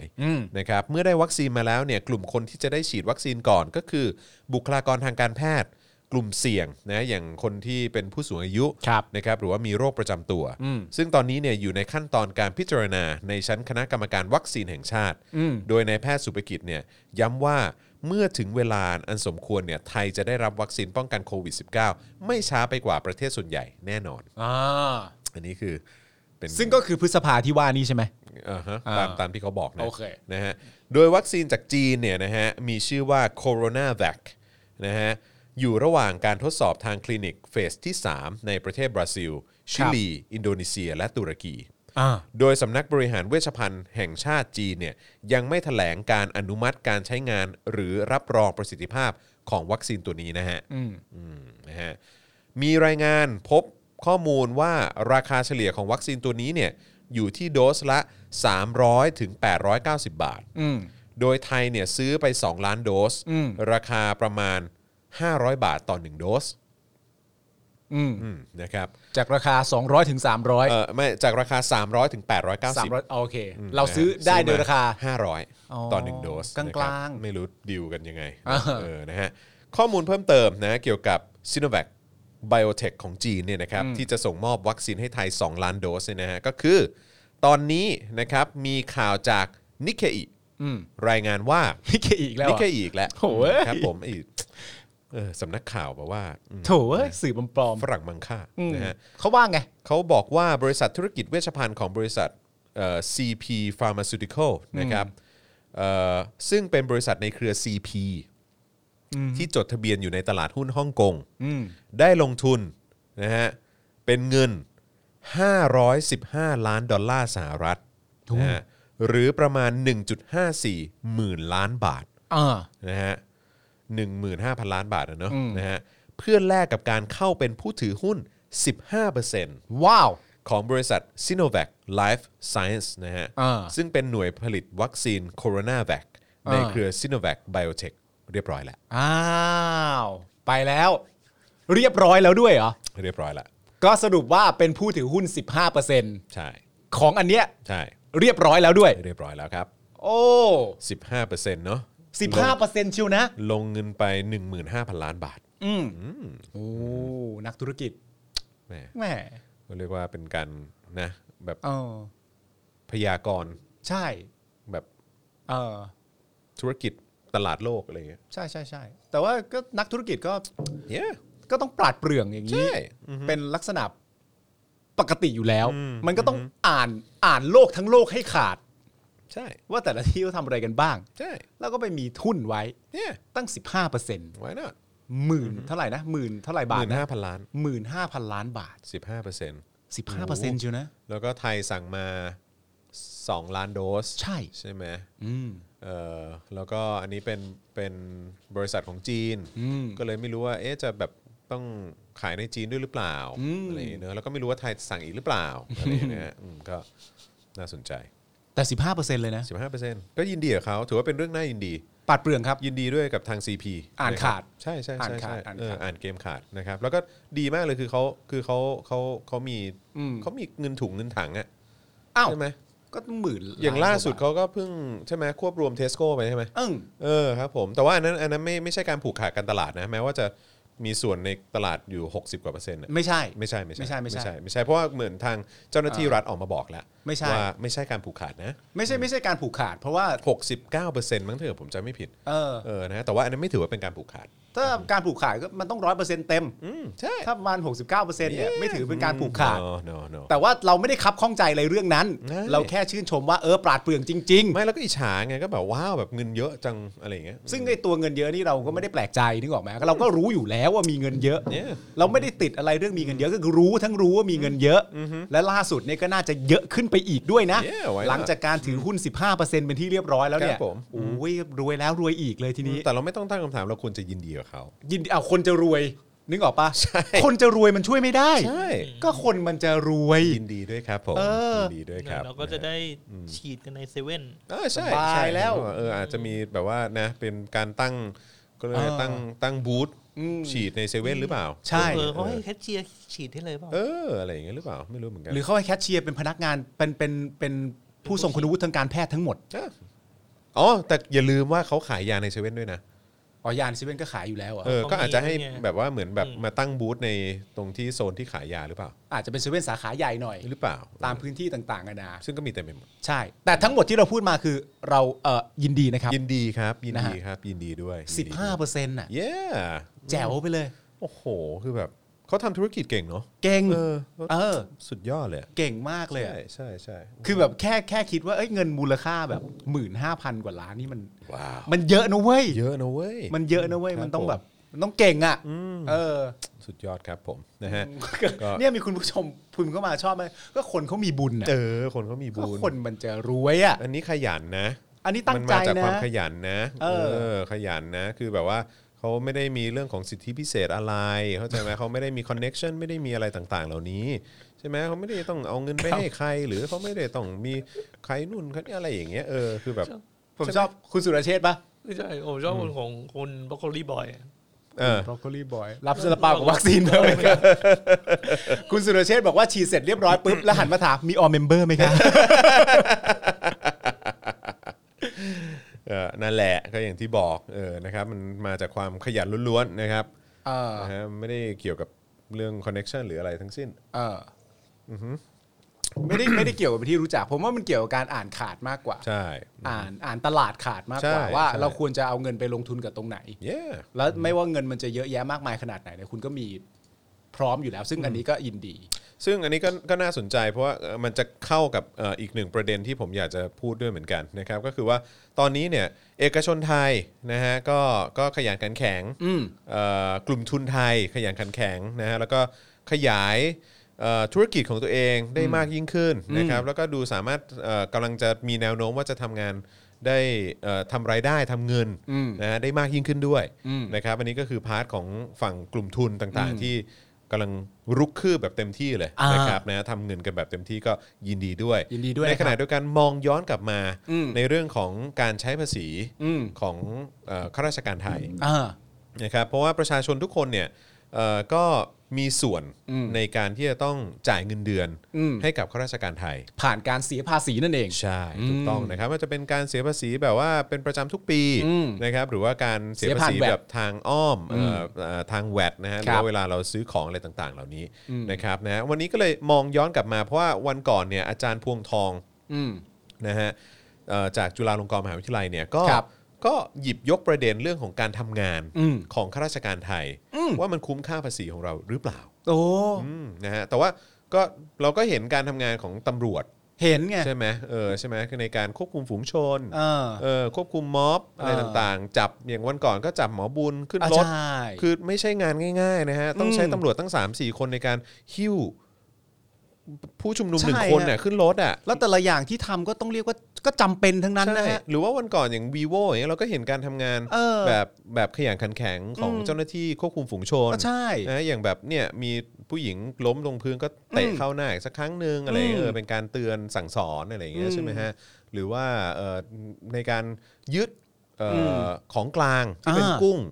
นะฮะเอ่อมูลค่าตั้ง 8 0 0 0 0นบาท อ่า อะไรอย่างเงี้ยนะฮะก็เขาก็สามารถทำหน้าที่ได้ดีแล้วก็เต็มที่ด้วย ซึ่งคนเหล่านี้ก็คือข้าราชการทั้งนั้น yeah ที่รับเงินเดือนจากพวกเราประชาชน ใ ทั้งนั้นด้วย ใช่ ใช่ไหม ใช่ ฮะ ใช่ใช่นะครับ อ๋อ นะฮะก็ก็เลยมาดูข้าราชการโดยรวมดีกว่า อ่า นะครับว่าเวลาทำงานของเขาเนี่ย อ่า ขยันขันแข็งขนาดไหน อันนี้คือ คุ้มภาษีไหม คุ้มภาษีไหม คุ้มภาษีไหม แต่ว่าอันนี้คือเป็นเป็นข้อมูลที่เราอยากจะบอกเฉยๆ แต่ว่าไอ้คุ้มเนี่ยมันคุ้มแน่นอนอยู่แล้ว คุณคุณเห็นการทำงานที่ขยันขันแข็งข เอ นาด อ ไหนเนี่ย ไอ้คุ้มมันมันคุ้มแน่นอนอยู่แล้ว เออ แต่อยากให้รู้เป็นข้อมูลชัดๆ ว่ามันคุ้มยังไงบ้างเท่านั้นเอง ใช่ใช่ถูกต้อง เออ ครับนะฮะก็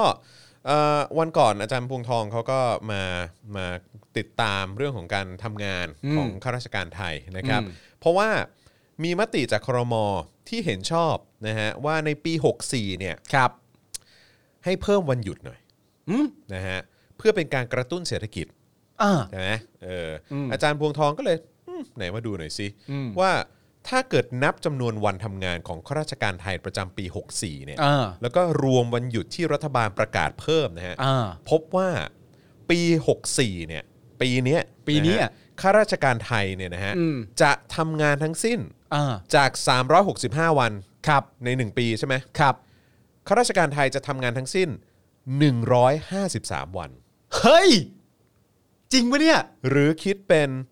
41.9%เท่านั้น เฮ้ย ยังไม่ถึงครึ่งหนึ่งนะ เฮ้ย ยังไม่ถึง 50%นะฮะ ยังไม่ถึงครึ่งหนึ่ง ยังไม่ถึงครึ่ง ของ หนึ่ง จำนวนเต็มทั้งหมดของปีหนึ่ง ใช่ครับผม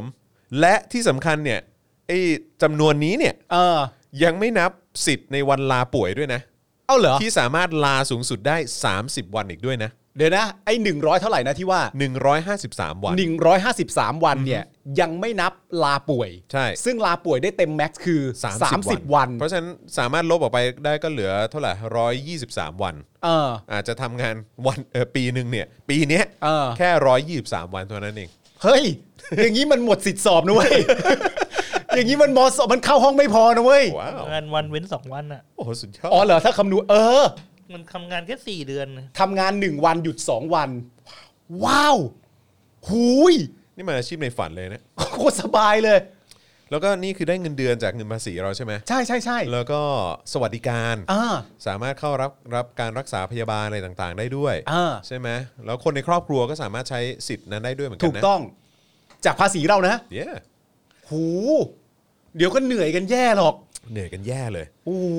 เหนื่อยกันแย่เลย แต่ร้อยยี่สิบวันนั้นคือกับสมมติ อืม สมมติแบบ คนไปติดต่อราชการก็อาจจะแห่กันไปแบบ อืม เออ ว้าว หูย งานหนักนะ 153 วันจาก 365 วัน งาน ครับ เอาวัน อ่า หนักขึ้นนะ ใช่เออ ไม่เขานึกว่าเขาเป็นแบบอารมณ์แบบทีมฟุตบอลมะ เตะประมาณอาทิตย์ละครั้ง บอกเหรอมึงเป็นทีมฟุตบอลหรือเปล่า สุดยอดเลยอะ เฮ้ย โอ้โหนะฮะก็คือทำงาน 153 วัน แต่ว่าก็รับเงินเดือนเต็มเนาะ ครับ นะฮะ อันนั้นข้อหนึ่งเลยอีกประเด็นหนึ่งก็คือว่า คือถ้าสมมุติว่าจะนัดเจออะไรต่างกันานาต้องถามก่อนนะ เพราะว่าครึ่งหนึ่งมึงไม่อยู่อ่ะเขาไม่รู้กูจะเจอมึงหรือเปล่าด้วย ใช่50 50 นะ ห้าสิบห้าสิบนะ ไม่ไม่ถึงด้วย 41เปอร์เซ็นต์ ก็ใช่ไง เอออ อาจจะไม่ได้เจอก็ได้นะครับ ผม เพราะวันหยุดมันเยอะ ใช่ อ๋อโอ้ขยันขันแข็งกันใหญ่เลยทีนี้ ก็ยินดีกับข้าราชการไทยด้วย อ่าน นะครับ โดยข้อมูลจากการสำรวจนะฮะประเทศที่มีวันหยุดราชการมากที่สุดในโลกเนี่ยนะฮะเว็บไซต์ Office Holidays เนี่ยพบว่าไทยมีวันหยุดราชการมากเป็นอันดับ 7 ของโลกนะ อันดับเจ็ดแล้วเหรอ อันดับ 7 เออ นะโดยเฉพาะอย่างยิ่งหลังจากที่ไทยเนี่ยประกาศวันหยุดราชการปี 64 เพิ่ม เมื่อไม่นานมานี้เนี่ยก็ทำให้ไทยมีวันหยุดราชการรวมทั้งสิ้น 29 วันนะฮะ อ่า ซึ่งเท่ากับข้าราชการนะฮะจะมีวันหยุดทำงานถึง 1 เดือน อืม นะฮะ โดยข้อมูลจากเว็บไซต์ Office Holidays เนี่ยนะฮะรวบรวมปฏิทินวันหยุดทั้งโลก ระบุว่าอินเดียเป็นประเทศที่วันหยุดราชการมากที่สุดในโลก อืม คือ 186 วัน ว้าว อันดับ อัน สอง นี้ทะลุครึ่งมาแล้วนะ ใช่ครับผม อ่า อันดับ 2 คือสหรัฐอเมริกา 59 วัน อ่า อันดับ 3 เป็นมาเลเซีย 51 วัน อ่า ในขณะที่ประเทศไทยอยู่ในอันดับ 7 นะฮะ ร่วมกับเขตปกครองพิเศษอย่างหมาเก๊านะค ครั รับ บ มีจำนวนวันหยุดราชการทั้งสิ้น 29 วัน จากจำนวนวันหยุดราชการทั่วโลกเฉลี่ยอยู่ที่ 17 วัน อย่างไรก็ดีจำนวนวันหยุดเนี่ยก็ที่ใช้กันมากสุดก็คือ 15 วันนะครับ ซึ่งเป็นมาตรฐานที่ใช้กันอยู่ใน 29 ประเทศ อ่า นะครับ เมื่อช่วงเดือน 63 ที่ผ่านมาเนี่ยนะครับพลเอกประยุทธ์เนี่ยก็ได้มีการสั่งยกเครื่องระบบราชการไทย เออ นะฮะโดยกล่าวว่าจะนำระบบดิจิทัลมาใช้ ประยุทธ์สั่งยกเครื่องเหรอ่ะ ยกเครื่องครับ ผม โอ้ต้องยกเครื่องมึงก่อนเลย ครับผม ใช่หวังลดจำนวนข้าราชการนะครับ สร้างระบบราชการใหม่ เออ หลังพบงบบุคลากรภาครัฐ 64เนี่ยสูงถึง 1.1 ล้านล้านบาทค อ๋อ รับ ไม่ใช่เขาไม่เห็นนะฮะ เขาเห็นนะฮะ เขาก็เห็นประเด็นนี้นะครับ ว่าเงินที่ต้องใช้จ่ายให้กับ เออ บุคลากรของภาครัฐ หรือข้าราชการเนี่ยต้องใช้เงินตั้ง 1.1 ล้านล้านบาทนะครับ ซึ่งมันเยอะ เยอะ เออ จากวงเงิน 3.3 ล้านล้านบาทอะคิดดูดินะฮะคิดเป็น 1 ใน 3 ของงบประมาณทั้งหมดอะ มากไป คืองบประมาณทั้งหมดเนี่ย เออ หนึ่งในสามเนี่ย เออ เอาไว้จ่ายข้าราชการนะ แปลกแล้ว เอาไว้จ่ายเป็นแบบเงินเดือน เออ ใช่ไหมเอาไว้จ่ายเป็นแบบสวัสดิการ บ อะไร ริ ต่างๆ การนั้นนู่นนี่ ครับผมหนึ่งในสามของงบประมาณฮะ เออ หนึ่งในสามของงบประมาณครับ เออ เอาไว้เลี้ยงข้าราชการไทย นี่ไม่ต้องกลับไปพูดถึงจำนวนวันหยุดกันใหม่นะฮะ ครับผม โดยที่ผ่านมานะครับดูเหมือนว่ารัฐเนี่ยจะมีความพยายามในการแก้ไขปัญหาเรื่องงบบุคลากรของรัฐมาตลอด แต่ในภาพรวมแล้วเนี่ยกลับล้มเหลวนะครับ เพราะในช่วง 2 ปีที่ผ่านมาเนี่ยพบว่างบประมาณด้านบุคลากรของภาครัฐเนี่ยยังไม่เปลี่ยนแปลงจากเดิม คืองบประมาณปี 62เนี่ยค่าใช้จ่ายเกี่ยวกับบุคลากรภาครัฐมีทั้งสิ้น 1.18 ล้านล้านบาทฮะ อ่า จากวงเงินจำนวน 3 ล้านล้านบาท เออ ในขณะที่ปี 63 งบประมาณปี 63 ค่าใช้จ่ายเกี่ยวกับบุคลากรของภาครัฐเนี่ยอยู่ที่ 1.19 ล้านล้านบาท เออ จากวงเงินทั้งหมด 3.2 ล้านล้านบาท เออ นอกจากนี้นะครับข้อมูลสำนักงานกอพอนะครับยังทำให้เห็นว่าปัจจุบันภาครัฐเนี่ยมีกำลังคนทั้งหมด อืม ประมาณ 2.3 ล้านคนครับ ว้าว มีคนที่ทำงานอยู่ในภาครัฐเนี่ย 2.3 ล้านคนนะครับ อ่า มีแนวโน้มเพิ่มขึ้นเฉลี่ย 1.04%ต่อปี อืม สำหรับจำนวนข้าราชการมีประมาณ 1.3 ล้านคน อืม และข้าราชการพลเรือนประมาณ 390,000 คน อืม นะฮะ โดยมีแนวโน้มจะเพิ่มขึ้นเฉลี่ย 0.5%ต่อปี อ่า สรุปได้ว่าค่าใช้จ่ายในส่วนนี้เนี่ยมีมากถึงร้อยละ 35 ของงบประมาณทั้งหมด อืม ในขณะที่รัฐบาลเนี่ยต้องการลดให้ได้เหลือเพียงสัก 30% จากสามห้า ใช่ อ่า จาก 35%เขาอยากจะลดให้สัก า 30%แต่ว่าที่ผ่านมาก็ทำไม่สำเร็จนะ อ้าวไหนบอกจะยกเครื่อง ก็พยายามอยู่ นะฮะ อ๋อเขาบอกเขาจะมายกเครื่องเมื่อตอนปีที่แล้ว อ๋อ เออ เพิ่งจะมาบอก อ๋อ นั่นเป็นะ ฮะ นั่นเป็นมันเป็นข้อมูลที่ผ่านมาว่ามันเกิดเหตุการณ์แบบนี้จึงต้องยกเครื่องกันซะหน่อยดีกว่า ใช่ โดยสำนักงานกพระบุนะครับ อันนี้ลองฟังดูดีๆนะ อ่า โดยสำนักงานกพระบุว่า ในส่วนของกำลังคนภาครัฐที่มีอยู่เนี่ยมีการทยอยปรับจากการรับเงินเดือนของข้าราชการ เป็นการทำสัญญาจ้าง ตามภารกิจและลักษณะของงานแทน ซึ่งจากข้อมูลพบว่าตัวเลขค่าใช้จ่ายเฉลี่ยในการจ้างงานเนี่ยอาจจะสูงถึง 20 ล้านบาท ต่อข้าราชการ 1 คนเลยทีเดียว เฮ้ย ข้าราชการหนึ่งคนนะฮะอาจจะมีตัวเลขค่าใช้จ่ายเฉลี่ยอยู่ที่คนละ 20 ล้านบาท ต่อทั้งชีวิตอะเหรอ ต่อต่อที่เป็นสัญญาว่าจ้างอะมั้ง เออ สัญญาจ้างนะ อืม ครับผม สัญญาจ้าง โอเค 20 ล้านเลยเหรอวะ คุณผู้ชมคิดว่ายังไงอะ ก็ต้องถามคุณผู้ชมแหละครับ เออคุณคุณคิดว่า โอเค เพราะว่าเพราะว่า เสร็จโอเค เพราะว่าผมกับคุณจรเนี่ยเห็นชัดเจนอยู่แล้วว่ามันมันช่างคุ้มค่าเสียเหลือเกิน แต่ก็เลยอยากรู้ความคิดของผู้ชมว่า เอ๊ะมันคุ้มค่าไหมนะครับกับเงินภาษีที่เราเสียไป งบประมาณที่ลงไปตรงนั้น บวกกับประสิทธิภาพในการทำงาน ครับผม นะครับผมคิดว่า 3 อย่างนี้นี่มันมันสอดคล้องกันไหมนะฮะ นะฮะเอ่อคุณเป็กสคารดีหรือเปล่า บอกว่าผมเป็นข้าราชการครูครับ เห็นด้วยนะครับว่าไม่ควรหยุดเอ่อข้าราชการครูไม่ได้อยากหยุดครับ แต่แย้งตรงที่บอกว่าหยุดได้ 30 วัน อันนี้ระเบียบของข้าราชการครูไม่มี รบกวนช่วยชี้แจงให้ชัดเจนด้วยไม่ควรเหมารวมข้าราชการครูครับผมอ่ะถ้าเกิดไม่นับครูก็ไม่เป็นไรฮะครับผมนะฮะขอบคุณคุณเป็กด้วยนะครับนะฮะ อ่า ก็ดีใจที่คุณเป็กก็บอกว่าในฐานะที่เป็นครูก็ไม่อยากหยุด ครับ เพราะว่าผมเชื่อว่าคุณเป๊กก็คงอยากจะสอนหนังสือเหมือนกัน ครับ เออนะครับแต่ผมคิดว่าไอ้ส่วนหนึ่งที่ควรจะตัดออกไปเลยอ่ะ อืม เออนะก็คืออย่างทหารอะไรอย่างเงี้ย ตัดได้อะ คือลองคิดดูดิ ถ้าประเทศไทยไม่มีกองทัพเนี่ย อืม ประเทศไทยจะเจริญขนาดไหนอะงบประมาณที่เอาไปลงกับกระทรวงกลาโหมและกองทัพแม่งโอ้โหแบบสุดยอด กระทรวงกลาโหม เปลืองชิบหาย ล่าสุดที่เราอ่านนี่มันคืองบอันดับเท่าไหร่นะสี่ใช่ไหม อันดับสี่มั้ง อันดับแรกคือกระทรวงศึกษา ใช่ แล้วก็ไล่ลงมารู้สึกว่ามหาไทยจะก่อนกลาโหมกลาโหมอันดับ ใช่ 4ถ้าจำไม่ผิด ใช่ ซึ่งถ้า ใช่ ตัดตรงนี้ออกไปเนี่ย อืมโอ้โห ประเทศน่าจะเจริญขึ้นเยอะ จริง แล้วแล้วแล้วประเด็นเรื่องการกู้อาจจะลดลงเยอะเลยนะ ๆอืม อ๋อแต่ประเด็นเรื่องการกู้ไม่ใช่เรื่องใหญ่อยู่แล้ว อืม เป็นเรื่องการกู้เราแบบ ใช่ มันเป็นหน้าที่ของภาครัฐอยู่แล้ว ใช่ใช่ใช่ นะครับ ไม่แล้วอีกอย่างก็คือการที่เขากู้เงินมาก็คือประชาชนไม่ได้ต้องใช้หนี้นี่ รัฐบาลต้องเป็นคนใช้หนี้ ใช่ครับ เอ ผ อ ม ก็คือเอาเงินภาษีอะไปใช้หนี้เพราะฉะนั้นคือประชาชนไม่ได้ ถูกต้อง ประชาชนไม่เกี่ยว คือถ้าสมมติว่าใช้หนี่ร่วมกัน ปล่อให้ เนี่ย ขากู้ไปเหอะ ใช้หนี่ร่วมกันเนี่ยอันนี้ต้องทำความเข้าใจใหม่ว่ามันไม่ใช่เรื่องจริง รัฐบาลเป็นคนใช้หนี้ผ่านภาษีของพวกคุณแค่นั้นเอง ใช่ใช่ใช่ ไม่ใช่ว่า แต่แต่แต่มัน อะไร ไม่ใช่เงินคุณไงเพราะพอเงินคุณ เออ เปลี่ยนมือไปเป็นภาษีแล้วมันก็ไม่ใช่ เออ เงินคุณแล้วไง คนที่ใช้อ่ะคนที่เอาเงินเหล่านี้ไปใช้อ่ะมันไม่ใช่คุณ ใช่ นั่นก็แปลว่ามันไม่เกี่ยวกับคุณ ใช่ ถึงแม้ว่าคุณจะเป็นคนเสียให้เขาก็ตามเนี่ย มันก็ไม่ใช่นะครับเข้าใจไหมเนี่ย นะฮะครับผมคุณเปียก 8 นิ้วบอกว่าไม่ให้มีกองทัพเนี่ยอยากให้ประเทศแย่อย่างเยอรมันกับญี่ปุ่นเหรอ เอ้ย ก็ดีนะ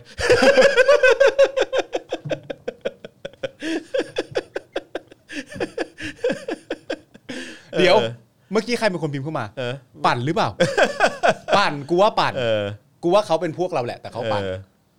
เพราะว่าไปต้องช่างตวงวัดก่อน คุณเปียกแปดนิ้วคุณเปียกแปดนิ้ว โอเค เออครับผม ไม่น่าหรอก ใช่ใช่ ไม่ไม่น่าหรอกกูว่าแซะ ใช่ กูว่าแซะจริงๆกูว่าแซะ แต่น่าสนใจนะ ถ้าประเทศนี้ไม่มีกองทัพนี่ประเทศไทยนี่น่าจะเจริญมาก เออ น่าจะเจริญแบบเจริญมากเลยแหละ คือไม่ไม่ต้องคิดถึงแง่ของความสามารถด้วยนะ คิดถึงงบประมาณที่ไม่ต้องลงตรงนั้นนะเป็นจำนวนเท่าไหร่ต่อเท่าไหร่ที่เอามาโปะมาแปะส่วนอื่นได้ แล้วก็ลดจำนวนการกู้ลงได้ด้วยเนี่ย น่าจะแจ๋วมากเลยนะ ครับผ เอ ม อ นะฮะอืมน่าสนใจ น่าสนใจนะครับ อยากแย่แบบเยอรมัน ใช่เออคุณดูดีบอกว่าถ้าแย่แบบเยอรมันนี่เอาครับเอาเออครับผม เดี๋ยว เออฮะ เดี๋ยวประเทศเป็นประเทศพิเศษ คุณอย่าไปเหมือนคนอื่นไม่เอาสิครับ ผมนะฮะเออแล้ววันก่อนก็น่าสนใจนะก็เอ่อก่อนเข้ารายการเนี่ยเราก็คุยกันเอ่อว่าเฮ้ยเห็นเอ้นี่ยังที่ปาวานใช่ไหม เอ้ย ปาวานเนี่ย How dare you เออ how dare you อ่ะ เอ้ย เออที่เอาเอาเท้าไปแบบไปไปหน้าไปหน้าจอทีวีอ่ะ เออ ที่มีอาจารย์ปิยบุตรเขา Yes ไปออก บูด ไทยรัฐ บูด ใช่ไหม เอ เอ อ อใช่ไห กับ ม มอเตอร์ แล้วแล้วเขาแล้วเขาพูดว่าอะไรนะเขาบอกว่า บอก เห ป มืน ระ แ มาณว่าแบบ คืออันที่กูขับมากที่สุดคือแบบประมาณว่าเหมือนอารมณ์แบบมึงจะพูดเรื่องอะไรก็ได้แต่มึงต้องไม่พูดเรื่องนี้อะ เรื่องสถาบันะไ เรื่องสถาบัน อย่าตั้งคำถามเรื่องสถาบัน ใช่ อไงี้ย แต่ประเด็นมันตลกมากเลยนะ เพราะว่าทั้งรายการนั้นเนี่ยนะ เป็นรายการที่กำลังพูดถึงประเด็นนี้อยู่ อืม กูก็ไม่เข้าใจว่าทำไมตีนถึงไปอยู่ที่ปิยบุตร ใช่ ในเมื่อทุกคนพูดหมดทำไมตีนไม่ไปอยู่ที่ตุลบ้าง เออใช่ ก็ประเด็นคือมันไม่ใช่ไง คุณ ใช่ ต้องชี้แจงก่อนว่า เรื่องนี้พูดได้นะ เออ แต่ว่าพูดเฉพาะทางที่มันถูกใจผมดิวะ เอออะไร ไเงี้ยไอ้เนี้ยจะเข้าใจ เออมึงก็พูดดิ ไอ้เนี้ย พูดพูดิ ดเข้าใจ เออใช่ใช่ใช่ พูดเฉพาะทางที่มันถูกใจผมดิวะ เออ พูดเฉพาะข้อเท็จจริงที่มันถูกใจผมดีวะ อืม แต่ถ้าคุณใช้คำพูดว่าเรื่องนี้ห้ามพูดเนี่ย ตุนก็พูด ใช่ มันไม่ได้ที่ตีนจะไปอยู่ที่ เออ บูดเขาคนเดียวไม่ถูก เออฮะ ต้องเคลียร์เนี่ยแม่ง how dare you อีกแล้ว ไม่ how dare you แล้วมัน มา แล้วมั ก นแล้วมันมันอะไรนะ ที่เขาบอกว่าเออแบบรู้ไหมว่าอะไรนะ ถ้าไม่มีอะไรแผ่นดินอยู่อะไรสักอย่างปะ อ๋อเขาก็เรื่องเดิม อ๋อว่าว่าเป็นเมืองขึ้นคนน เรื่องเดิมว่าทุกวันนี้ เออ ที่ประเทศไทยของเรามิได้เป็นเมืองขึ้นของชาติใด อ่าฮะ ตั้งแต่การก่อนเนี่ย อ่าฮะ มันก็เป็นเพราะพระมหากษัตริย์ไทยทุกพระองค์ อ่า เอ ค อ รับผมนะแต่ว่าวันก่อนน่าสนใจนะที่มันมีการรู้สึกว่าจะคุยกับอาจารย์วัฒนาปะว่าจริง ๆ แล้วแม้ว่าเราจะไม่ได้เป็นเมืองขึ้นใครเนี่ย อืม แต่ว่าชนชั้นนำของประเทศไทยเนี่ยก็ประพฤติกับคนในปฏิบัติกับคนในประเทศนี้เนี่ย อืม เยี่ยงว่าเป็นเจ้าอาณานิคมนะ อืมก็ใช่แหละ ก็คือคือการการมีเป็นประเทศที่มาเป็นเจ้าอาณานิคมใช่ไหมก็คือเขาก็จะดูดทรัพยทรัพยากร อ่า ของประเทศนั้น อืม ไปเข้าตัวไปเข้าไปเข้าฝั่งเจ้าอาณานิคม ใช่ เต็มที่ใช่ไหม ใช่ ซึ่งประเทศไทยก็เหมือนกัน ใช่ ประเทศไทยแม้ว่าจะไม่มี ไม่ได้เป็นเมือง ไม่ได้ไม่ได้ขึ้นใคร เป็นเมืองขึ้นใครเนี่ย อ่า แต่ว่าชนชั้นนำไทยเนี่ยปฏิบัติกับประประชาชนเนี่ย อืม เยี่ยงว่าเป็นเจ้าอาณานิคมนะ ก็คือ ดูด อืม ทรัพยากรไปเป็นของพวกตัวเองทั้งหมด ใช่ใช่ใช่ก็คือในมุมหนึ่งก็คือว่าประเทศไทยของเราเนี่ยไม่ได้เป็นเมืองขึ้นใคร เราเป็นเมืองขึ้นของประเทศตัวเอง ใช่ นั่นแหละ ใช่ แต่ว่าแบบว่าคุณประวานก็อาจจะไม่ได้มีเวลามาพิมพ์เยอะขนาดนั้นไง อืม ก็เอาแบบคือช่วงโมโหอ่ะ เออช่วงโมโหก็เอาเอา เออ เอาเอาตีนหน้าอย่างเดียว เอา ง่ยกว่ ตีนหน้าไปก่อน ใช่ เป็นการ ใช่ ส่งสัญลักษณ์ให้เสร็จเรียบร้อย ใช่ นะครับผม อือฮึอือฮึนะฮะ ก็ดีฮะ มีคนพิมพ์เข้ามา โหก็บูดอ่ะ เออบูดอ่ะก็ให้ทำไงก็ ก็ผิด บู แล้วอะ เแค่เป็นบูดก็ผิดแล้วแหละ เออ เออ บูดที่ทุกวันนี้อธิบายเรื่องหนึ่งหนึ่งสองยังไม่มีใครมาตอบเลย เออใช่ แต่แต่น่าสนใจนะคุณผู้ชมคือคืออย่างที่บอกไปว่าเออแบบเฮ้ยแบบถ้าถ้าลองลองคิดดูสิ ว่าประเทศอื่นเนี่ยเป็นเมืองขึ้นเนี่ย อืม เป็นเมืองขึ้นของแบบอ่ะอย่างอะไรเดียสิงคโปร์ อืม ใช่ไหมมาเล อ่า เอ่ออาพม่าอะไรพวกเนี้ยอินเดียหรืออะไรก็ตามก็เป็นเป็นเป็นเมืองขึ้นเขา อืม ใช่ไหมก็คือกลายเป็นประเทศใต้อาณานิคม ใช่ ใช่ไหมเขาก็เขาหรือฮ่องกง อืม ใช่ไหมฮ่องกงรู้สึกอ๋อแต่ฮ่องกงก็มันก็ก็โดนยึดมาก่อนแล้วหลังจากนั้นก็มีสัญญาเป็นสัญญาคล้ายๆเป็นเป็นเป็นว่าจะคืนให้ อืม ตอนทีหลังใช่ไหมอะไรอย่างเงี้ยคือเหล่านี้เนี่ยก็คือคืออันนี้อันนี้คือถ้าถ้าไม่นับเรื่องของการกดขี่หรืออะไรต่างๆนะเออแต่ว่าก็คือเหมือนเขาเหมือนเขาก็ได้อะไรมาพร้อมกับการกับการเป็นประเทศใต้อาณานิคมมาเหมือนกันนะภาษาระบบเศรษฐกิจหรืออะไรต่างๆ เหล่าเนี้ยเขาก็คง อืม ได้ได้ได้อะไรมาด้วยประมาณหนึ่ง เออ ใช่ไหมแม้ว่าเจ้าอาณานิคมก็จะดูดซับเอาดูดซับเอาทรัพยากร ใช่ ของพื้นที่หรือประเทศเหล่านั้นไปเยอะ อืม พอสมควร แต่ในขณะเดียวกัน ประเทศไทย อืม ไอ้เหี้ยไม่ได้มีไม่ได้เป็นเมืองขึ้นไกลนะ เออ แต่กลายเป็นเมืองขึ้นเอ้ยเขาเรียกอะไร กันเอง เป็นใต้ใต้อาณานิคมชนชั้นนำอะแล้วชนชั้นนำก็ไม่ได้ให้เหี้ยอะไรกับประชาชนเลย เออ แล้วแถมทวงบุญคุณด้วยนะ แต่ล้ำเลิกล้ำ ล้ำ เลิ เลิก กต้องล้ำเลิก ด้วย ต้องล้ำ ล้ำ เลิ เลิก ก ด้วยล้ำเลิกด้วย ไม่กูมีความรู้สึกว่าอย่างนี้ก็คือว่า น่าสนใจ เอ่อคือมึง ว่ะ ก็สามารถจะพูดได้ว่าหลากหลายประเทศในเซาท์อีสเอเชียของเราเนี่ยก็คือตกเป็นเมืองขึ้น อ่า ซึ่งการตกเป็นเมืองขึ้นเนี่ยหลังจากที่ระยะเวลามันผ่านไป มันก็ เออ รับวัฒนธรรมรับอะไรต่างๆนานาบลาบลาเข้ามาด้วยแหละ ใช่ใช่ มันก็เป็นเรื่องปกติ อืม แต่แค่ว่าในสำหรับประเทศไทยอ่ะ อืม มันเท่กว่า อ่า ถ้าจะพูดว่าไม่เป็น ไม่เป็น ไม่เป็นเนี่ยเท่กว่า ออใช่ ไม่เป็นแล้วมันจะแบบเขาเรียกว่าอะไรแบบ flow of the tongue เออ เราไม่เคยเป็นเมืองขึ้นใครนะแจ๊ะอย่าง ใช่ เงี้ยเออ ใช่ใช่ เท่จะตาย เท่ นะครับผม เท่เท่ครับผม ฟิลิปปินส์ก็เป็นเมืองขึ้นใช่ไหม ฟิลิปปินส์ตอนนั้นก็ เป็นเมืองขึ้น ของอเมริกา ของอเมริกาใช่ไหม ใช่ คือผมมาจำข้อมูล ก่ นี้ได้ ก่อนหน้านั้นสเปนมั้งอืม เออผมจำข้อมูลนี้ได้เพราะว่าในเซาท์อีสเอเชียด้วยกันเนี่ยเอ่อฟิลิปปินส์เป็นประเทศที่เล่นบาสเกตบอลเก่งที่สุด อ่า ในในแก๊งของประเทศแถบๆเราเนี่ยนะ เพราะว่าเขาเป็นเมืองขึ้นของของสหรัฐอเมริกาเขาแบบเหมือน ใช่ แบบ ใช่ ได้ ใช่ อะไรอย่างนั้นมา นะฮะ แต่ก็เท่นะครับที่ประเทศไทยเราไม่เป็นเมืองขึ้น เย้ นะครับผม นะฮะใช่ใช่เออคุณจอห์นมาร์ตินบอกว่าเอ่อที่อาจารย์วัฒนาพูดไปวันก่อนนะฮะก็ใครสนใจก็ไปดูเทปย้อนหลังได้ ได้ กั ครับ วาสนาละวาดนะครับ อ่าน นะฮะอย่างที่บอกไปไม่ได้เป็นเมืองขึ้นใครนะ อ่า อืมนะฮะแต่พอดีเอ่อชนชั้นนำไทยแหละเป็นเจ้าอาณานิคม ดูดทรัพยากรไปหมดเลย เออ นะครับ อ๋อแล้วก็อัปเดตด้วยนะครับว่าเอ่อ CP เขาเพิ่งซื้อหุ้นเอ่อ ครับ ของบริษัทนั้นไป 15,000 ล้าน 15%นะครับ อันนั้นอันนั้นคือความความคือก็ยินดีด้วยจริงๆ เพราะ ครั ว่า บผม เขาก็นั่นแหละ นี่เป็น 2 เรื่องที่ เขา ไม่ เขาเขาเขาเขาขยัน ทำมาหากิน เสือผืนหมอนใบ ใช่ อืม กัดก้อนเกลือกิน Yeah จนกระทั่งจะมาได้ตรงนี้ได้ ซึ่ง 2 เรื่องที่เราพูดนี้เป็น 2 เรื่องที่ไม่เกี่ยวข้องกันนะฮะเราแค่บังเอิญพูดติดกันเฉยๆเราไม่ได้พูดให้มันเกี่ยวอะไรกันเลย อยากอันะฮะ ปเดตอยากอัปเดต เพราะ ว่า ว่ากลัวว่าใครที่เพิ่งที่เพิ่งเข้ามาไง เออ เออ ใช่ใช่ ใช่ใช่ มันแค่นั้นเองว่า ใช่อืม ตอนนี้เนี่ยทางทางซีพีใช่ไหม อ่า หนึ่งหมื่นห้าพัน หนึ่งหมื่นห้าพันล้านไป อ่า ซื้อหุ้นของบริษัทวัคซีนของจีน อ่า 15เปอร์เซ็นต์ สิบห้าเปอร์เซ็นต์ ใช่ นะ ค ค รั รั บบ ผ ผม มและประเทศไทยเราไม่เคยเป็นเมืองขึ้นนะ ใช่ใช่ใช่ใช่นะ คือแค่อยากจะพูด 2 เรื่องนี้ ใช่แต่แต่ ไม่ได้บอกว่าสองเรื่องนี้มันเกี่ยวอะไรกัน ใช่ใช่คือคือประเด็นเมื่อกี้คือเราคุยกันว่าประเทศไทยไม่ได้เป็นเมืองขึ้นใคร ใช่ แต่ว่าเอ่อมีชนชั้นนำเนี่ยเป็นเหมือนเจ้าอาณานิคมที่ดูดทรัพยากรข ใช่ องคนไทยไปหมด อาจจะมี เ ความคล้ายคลึงกันถึงแม้ว่าจะพูดได้ไม่เต็มปากว่าเคยเป็นเมืองครึ่งของประเทศอื่น อ่า ๆนะ ใช่ใช่ใช่ใช่ เอ ใช่ อ ใช่ ซึ่งตอนนี้ 15% สิบห้าเปอร์เซ็นต์ ที่ไปซื้ออนูน ใช่ใช่ใช่ใช่ครับผม ใช่ ครับ จำได้แล้ว เย้ โอเคสองเรื่องนะครับ สอง แยก เรื่อง แยกกันอย่างชัดเจนนะ แยกกันนะ นี่สองเรื่องนะ ครับผมครับผม เออ นะฮะ เฮี้ยนะ ทำไมเราเป็นคนอย่างนี้กันวะทำไมเราเป็นคนอย่างนี้กันวะอะไรวะ นะฮะ สองเรื่องนะครับ ครับผม ไม่เกี่ยวกัน นะฮะ นะครับ โอเค กลับมาที่ประเด็นของหมอบูนหน่อยไหม ครับ เออนะครับหมอบูนนะครับวันนี้โดนจับอีกแล้ว อืม นะฮะหลังจากที่เมื่อวานเนี้ยหมอบูนหรือว่านายเอ่อสัตวแพทย์บูนอารยพลนะ ครั ฮะ บ จากกลุ่มขอคืนไม่ได้ขอทาน ครับ ถูกเจ้าหน้าที่ตำรวจนำกำลังเข้าจับกลุ่มในข้อหากีดขวางการจราจรนะฮะ อืม ที่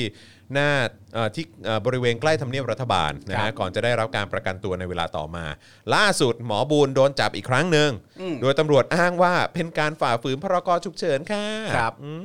มครับผม อืม โดยมีรายงานว่าตอนเช้าวันนี้เนี่ยนะฮะเจ้าหน้าที่ตำรวจได้เข้าไปเจรจากับทางกลุ่ม ขอคืนไม่ได้ขอทาน ให้เก็บสัมภาระออกจากพื้นที่บริเวณทำเนียบ แต่หมอบูนไม่ยอม อืม นะฮะจากนั้นทางตำรวจก็ได้นำตัวหมอบูนและสมาชิกกลุ่มขึ้นรถ และเก็บของทั้งหมดไปยังสถานีตำรวจนครบาลนางเลิง ครับ เพื่อทำการเปรียบเทียบปรับ และดำเนินคดีตามกฎหมาย ครับ นะครับด้านศูนย์ทนายความเพื่อสิทธิมนุษยชนรายงานว่าทางศูนย์เนี่ยได้รับรายงานจากหมอบูนเมื่อตอน6โมง59 ว่าถูกเจ้าหน้าที่ตำรวจพาไปยังสอนอนังเลิง โดยอ้างว่าทำผิดพรกฉุกเฉินนะฮะด้านภาคีเพื่อประชาชนก็ยังระบุด้วยนะครับว่าเจ้าหน้าที่ที่พาคนของทางกลุ่มเอ่อว่ามีเจ้าหน้าที่เนี่ยพาคนของทางกลุ่มไปด้วยเหมือนกันนะครับเพราะฉะนั้นไม่ใช่หมอบูนคนเดียวนะครับรวมคนที่ถูกจับกลุ่มทั้งหมดเนี่ยนะฮะสคน นะซึ่งทั้งหมดเนี่ยก็ให้การปฏิเสธข้อข้อหา แล้วก็ถูกนำตัวขึ้นรถตู้ไปยังศาลแขวงดุสิตเพื่อขออำนาจศาลฝากขัง อืม นะฮะขณะที่ทนายความเนี่ยก็เตรียมคัดค้านการฝากขังนะครับหมอบูนเนี่ยก็ทำการไลฟ์สดผ่าน Facebook นะฮะเอ่อระบุว่าตอนนี้เนี่ยอยู่ที่สอนอนังเลิงก่อนจะมีเจ้าหน้าที่ตำรวจเข้ามาระบุว่าขอให้วางโทรศัพท์ลง แล้วก็ไลฟ์เนี่ยก็ถูกตัดไป ต่อมาหมอบูนก็โพสต์ภาพของตัวเอง พร้อมกล่าวว่าตอนนี้อยู่สอนอนังเลิง ฟกช้ำดำเขียวไปทั้งร่างกายและจิตใจ พร้อมกลับมาไลฟ์สดอีกครั้งหนึ่งนะฮะซึ่งคุณหมอก็ระบุว่าตอนนี้อ่วมครับ หน้าอกเขียวไปหมด แขนเริ่มม่วงเขียวทั้งสองข้าง มาพบนายกแท้ๆเอ่อเขามาพบเราเราก็กลับแล้ว อืม นะฮะซึ่งคิดว่าที่เขียวหรือว่าช้ำม่วงไปหมดเนี่ยน่าจะน่าจะมีจากเมื่อวานด้วยแหละ ครับ เมื่อวานนี้ก็เมื่อวานนี้ก็โดนหิ้วไปแบบว่า อย่างที่บอกไปอะหิ้ว ครับ เป็นหมูเป็นหมาเลยนะฮะ นั่นแหละครับ นั่ กานแหรละค ทำ รับ งาน คุณผู้ช ข ม องข้าราชการ ครับผม ที่เราได้อธิบายไปเป็นที่เรียบร้อยแล้วว่า คุ้ม คุ้ม คุ้ม ว่าเขาได้รับเงินอะไรอยู่บ้าง คุ้ม เราก็ได้เห็นชัดเจนแล้วว่าคนที่รับเงินภาษีของประชาชน อืม ปฏิบัติกับประชาชนในประเทศ yeah ที่เป็นเจ้าของเงินที่คุณจับจ่ายใช้สอยกันอยู่เนี่ย อืม อย่างไร yeah นะครับ ครับผม คนอย่างนี้แหละครับ เย่ ฮะ นะฮะอ่ะแล้วก็ย้อนไปอีกนิดนึงแล้วกันนะครับ วันก่อนที่เรารายงานเกี่ยวกับเรื่องของ V เอ่อ V Vivo เออนะฮะ อ่า ต้องต้องออกเสียง วิ ต้ อ๋ ง อเพราะมัน W กับ V Vivo เออนะ Vivo V Volunteer แหละ อ่า เออนะครับผมนะฮะก็คือวันก่อนเราก็เล่าไปนะครับว่าทางโตโต้แล้วก็เอ่อทีมงานนะครับหรือว่าทีมการ์ดเนี่ยก็ ครับ โดนโดนหิ้วไป อืม 10 กว่าคน ครับ นะครับรู้สึกว่าจะมีเยาวชนในนั้นด้วยนะนะครับแล้วก็เอ่อท้ายสุดก็ก็โอเคก็ก็ปล่อยตัวออกมาแหละนะครับแต่ว่าก็รู้สึกว่าจะยึดของกลางไปมูลค่าตั้ง 8 0 0แสนกว่าบาท ที่พยายามจะช่วยช่วยประชาชนที่ได้รับความเดือดร้อนจากจากการชัดดาวน์อะไรต่างๆนะฮะแต่ว่า อ่า ตำรวจก็มาจับแล้วก็อย่างที่เห็นภาพมันไป อืม มีแบบเตะผู้ชุมนุมอะไรอย่างนี้เตะผู้หญิงอะไรอย่างนี้ด้วยเอออ ม นะครับนะฮะ เอ่ออะไรเนี่ยไอโอด่าแล้วโอนยัง มีไอโอด้วยเหรอ นี่มี เหรอเออ เรื่อยๆไปเรื่อยๆ อ๋อเหรอโอเค ยินดีต้อนรับ I.O. ด้วยนะฮะ ครับ ครับผมนะฮะเหล่าบุคคลที่รับเงินภาษีของเรา ไอ้นี่ก็เงินภาษีเราอีกนี่ ใช่ อ๋อ ใช่ นี่ก็ ใช่ ตัวอย่างเงินภาษีเรา ใช่ เหมือนกัน นะ นะ ค ค รั รั บบ ผม นะฮะแต่ก็เราก็ต้องเห็นใจเขา I.O. อ่ะมันก็ เออ คือชนชั้นไม่มีกระดูกสันหลัง ครับ เออ ผม นะครับก็ต้องก็ต้องเห็นใจเขานะฮะ ครับ อ่าโอเคกลับมาที่เรื่อง vivo แล้วพอดีเนี่ยมีทางทีมนะฮะที่เขาโดนจับในวันนั้นเนี่ย อืม เขาก็หลังไมค์มาหาผม อ่า บอกว่าเฮ้ยพี่มันมีรายละเอียดที่พวกเราโดน ระหว่าง อืม ที่โดนจับกลุ่มเนี่ย อ่า อยากจะมาเล่าให้ฟังด้วย อ่าน นะครับก็เลยวันนี้ก็เลยให้น้องกริ่ง อืม ทีมงานของเราโทรไปสัมภาษณ์แล้วก็ อ่า เก็บข้อมูลมา โอ้ นะ แจ๋วเลยครับ เพราะฉะนั้นจะมาเล่าให้ฟัง โอเค นะครับว่าน้องๆเขาโดนอะไรกันบ้าง อืม หรือว่าคุณโตโต้แล้วก็ทีมงานเนี่ยโดนอะไรกันบ้าง อืม นะฮะก็อย่างที่บอกไปนะครับว่า vivo หรือ v volunteer เนี่ยเขาโดนจับไปใช่ไหมในวันที่ 31 ธันวาคมที่ผ่านมานะครับเพราะว่ามีการจัดกิจกรรมขายกุ้งเขาดาวปีใหม่ อืม นะครับเพื่อช่วยเหลือเกษตรกรผู้ค้ากุ้งที่ได้รับผลกระทบจากเหตุการณ์การแพร่ระบาดของโควิด ครั -19 บ ในตลาดกลางกุ้งเอ่อในตลาดกลางกุ้ง อืม นะฮะที่สมุทรสาคร อืม แล้วก็มันก็เลยนำพาไปสู่เหตุการณ์ชุลมุนเยอะแยะมากมาย ที่เจ้าหน้าที่รัฐเนี่ยก็จับกุมนะฮะแล้วก็แบบว่าใช้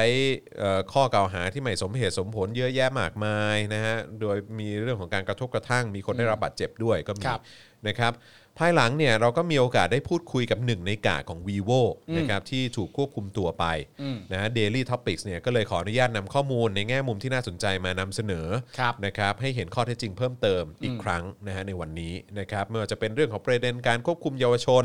การใช้อารมณ์ และภาษาในการสื่อสารกับกาดนะฮะเอ่อที่เจ้าหน้าที่ใช้กับพวกเขานะครับรวมถึงรูปแบบการจับกลุ่มตัวที่น่าตั้งคำถามด้วย อืม นะครับหนึ่งในผู้ถูกควบคุมตัวให้ข้อมูลนะครับว่าอ่ะเดี๋ยวอันนี้ย้ำอีกครั้งใครดูอยู่กดไลค์กดแชร์ด้วยนะครับ ครับ นะฮะ เอ่อหนึ่งในผู้ถูกควบคุมตัวเขาให้ข้อมูลนะครับว่าวันที่ 31เนี่ย อืม มีเหตุการณ์ที่น่าตั้งคำถามหลายอย่าง ไม่ว่าจะเป็นรูปแบบการเข้าจับกลุ่มของเจ้าหน้าที่ตำรวจ อืม ซึ่งปกติเนี่ยจะใช้การตรึงกำลังเป็นแนวหน้านะฮะเอ่อเป็นแนวหน้ากระดานโทษทีฮะในลักษณะตั้งรับเท่านั้นนะคือปกติคือจะยืนเป็นแถวหน้ากระดานอะ อืม แล้วก็ตั้งรับเท่านั้นเองนะฮะแต่เหตุการณ์ในวันที่ 31เนี่ยเจ้าหน้าที่มีการเข้าจับกลุ่มแบบจู่โจม อืม นะฮะใช้อารมณ์นะฮะ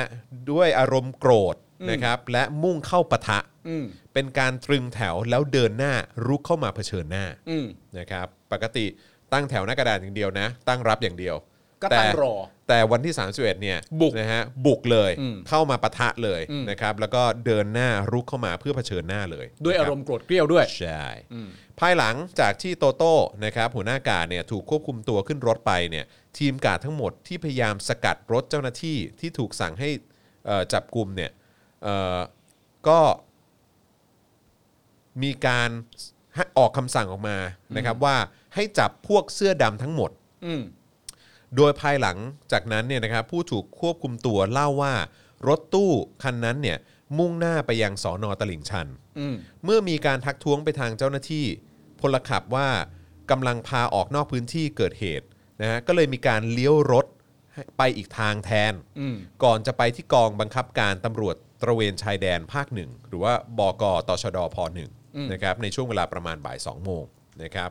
ทั้ง 16 คนเนี่ยเอ่อถูกนำตัวไปอยู่ที่กองบังคับการตำรวจตระเวนชายแดนภาคหนึ่งตั้งแต่บ่ายสอง ไม่รู้ข้อกล่าวหาที่แน่ชัดนะฮะก่อนจะได้ไต่สวนจริง ๆ ก็เวลา 6 โมงเย็น อืม โดยในระหว่างนั้นเนี่ยมีการเก็บอุปกรณ์เครื่องมือสื่อสารแยกไว้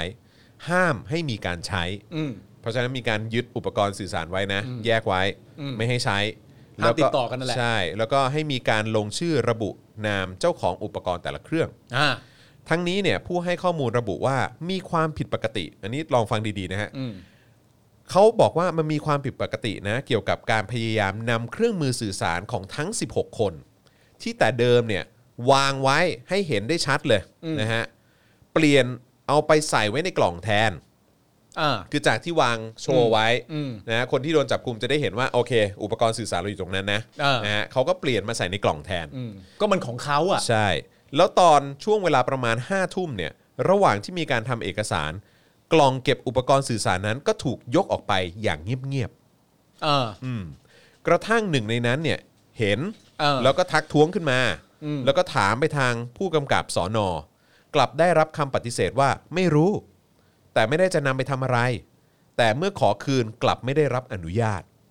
กระทั่งทนายความจากศูนย์ทนายความเพื่อสิทธิมนุษยชนเนี่ยต้องออกตัวขอสิทธิ์ในการดูแลอุปกรณ์เหล่านั้นแทน เออ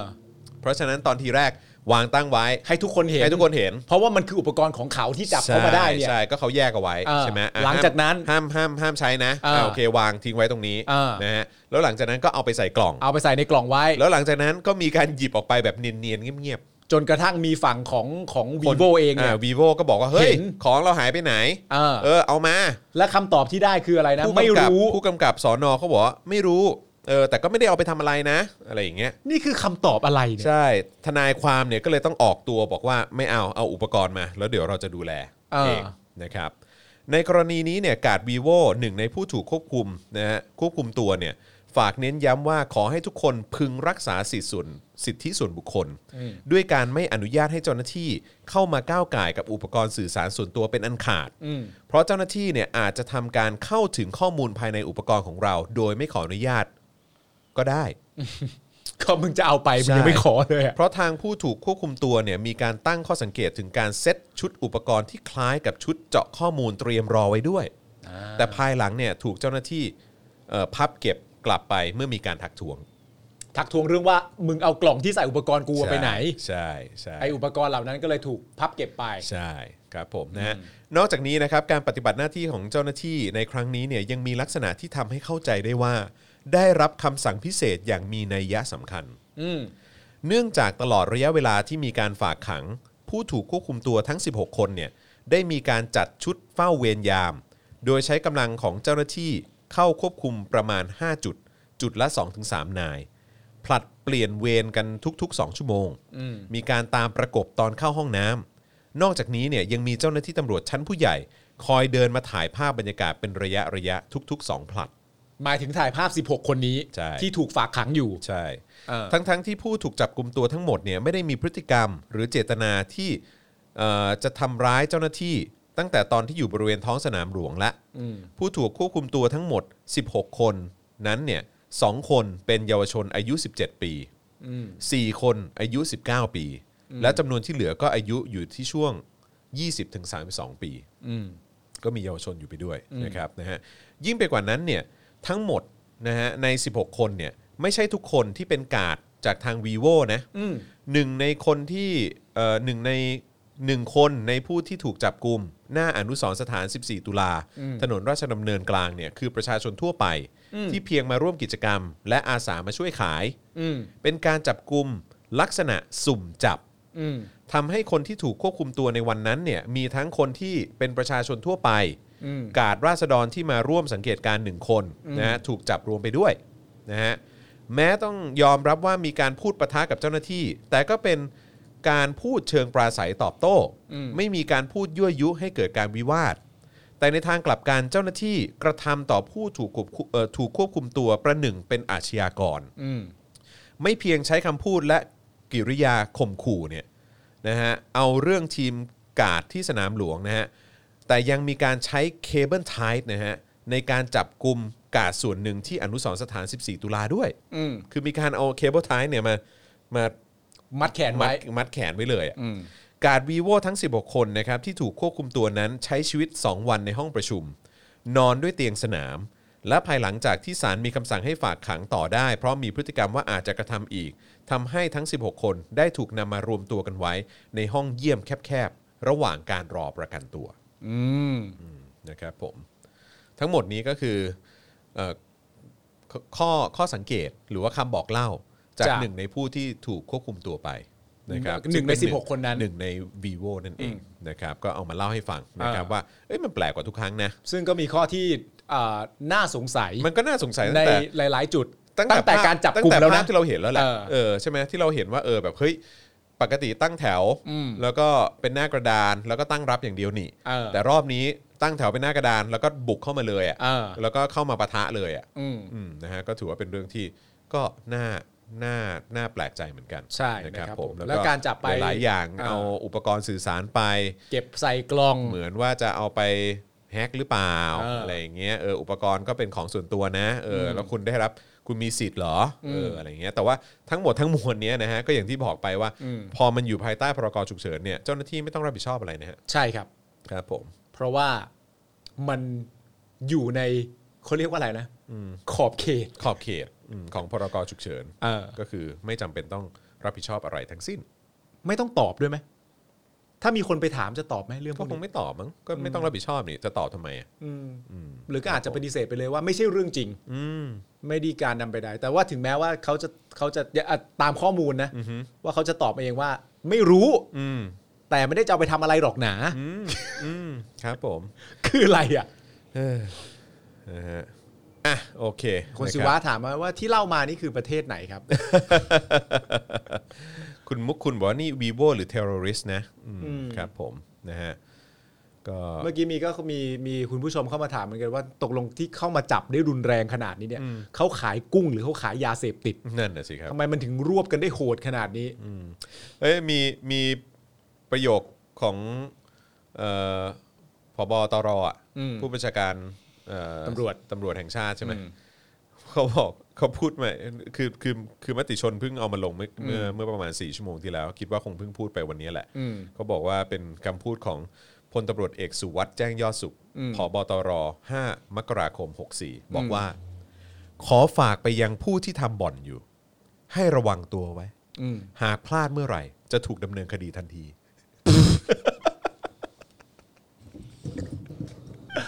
โอ้ยพ่อเจ้าพระคุณลุนช่องเอ้ยโอ้น่าเชื่อจริง ๆ ฝากไว้ พลาดเมื่อไหร่อ่ะมึงโดน โดนโดนดำเนินคดีทันทีนะ โดนดำเนินคดีทันที ครับผม ทุกวันนี้คนก็ยังสงสัยกันอยู่ว่าอ้าวก็บ่อนมันไม่มีอยู่จริงไม่ใช่เหรอวะ นั่นนะสิ แต่มันไม่มีอยู่จริงแค่แบบ อาจจะแบบแค่พื้นที่นั้นๆ เนี่ย โอ้นี่ฝากไว้เลยนะอุ้ยเจ้าของวงเจ้าของบ่อนแล้วก็โหตกใจ อืม กลัวกันเป็นแถบๆแล้วมั้งเนี่ยตอนเนี้ย ครับผม เออนะฮะพลาดเมื่อไหร่อะเนาะ เออ อันนี้ก็ไม่รู้ว่าเนี่ยอย่างเจ็ดปีที่ผ่านมา เออ อยู่ใต้อยู่ใต้การปกครองใช่ไหม อืม เอ่อโดยพลเอกประยุทธ์ เออ ที่เข้ามาปราบคอร์รัปชัน อืม และสิ่งผิดกฎหมาย เออ นะฮะแปลว่าต้องระวังตัวมากนะ อืม ในเจ็ดปีที่ผ่านมาเนี่ย อืม ยังไม่เคยโดนจับได้สักทีเลย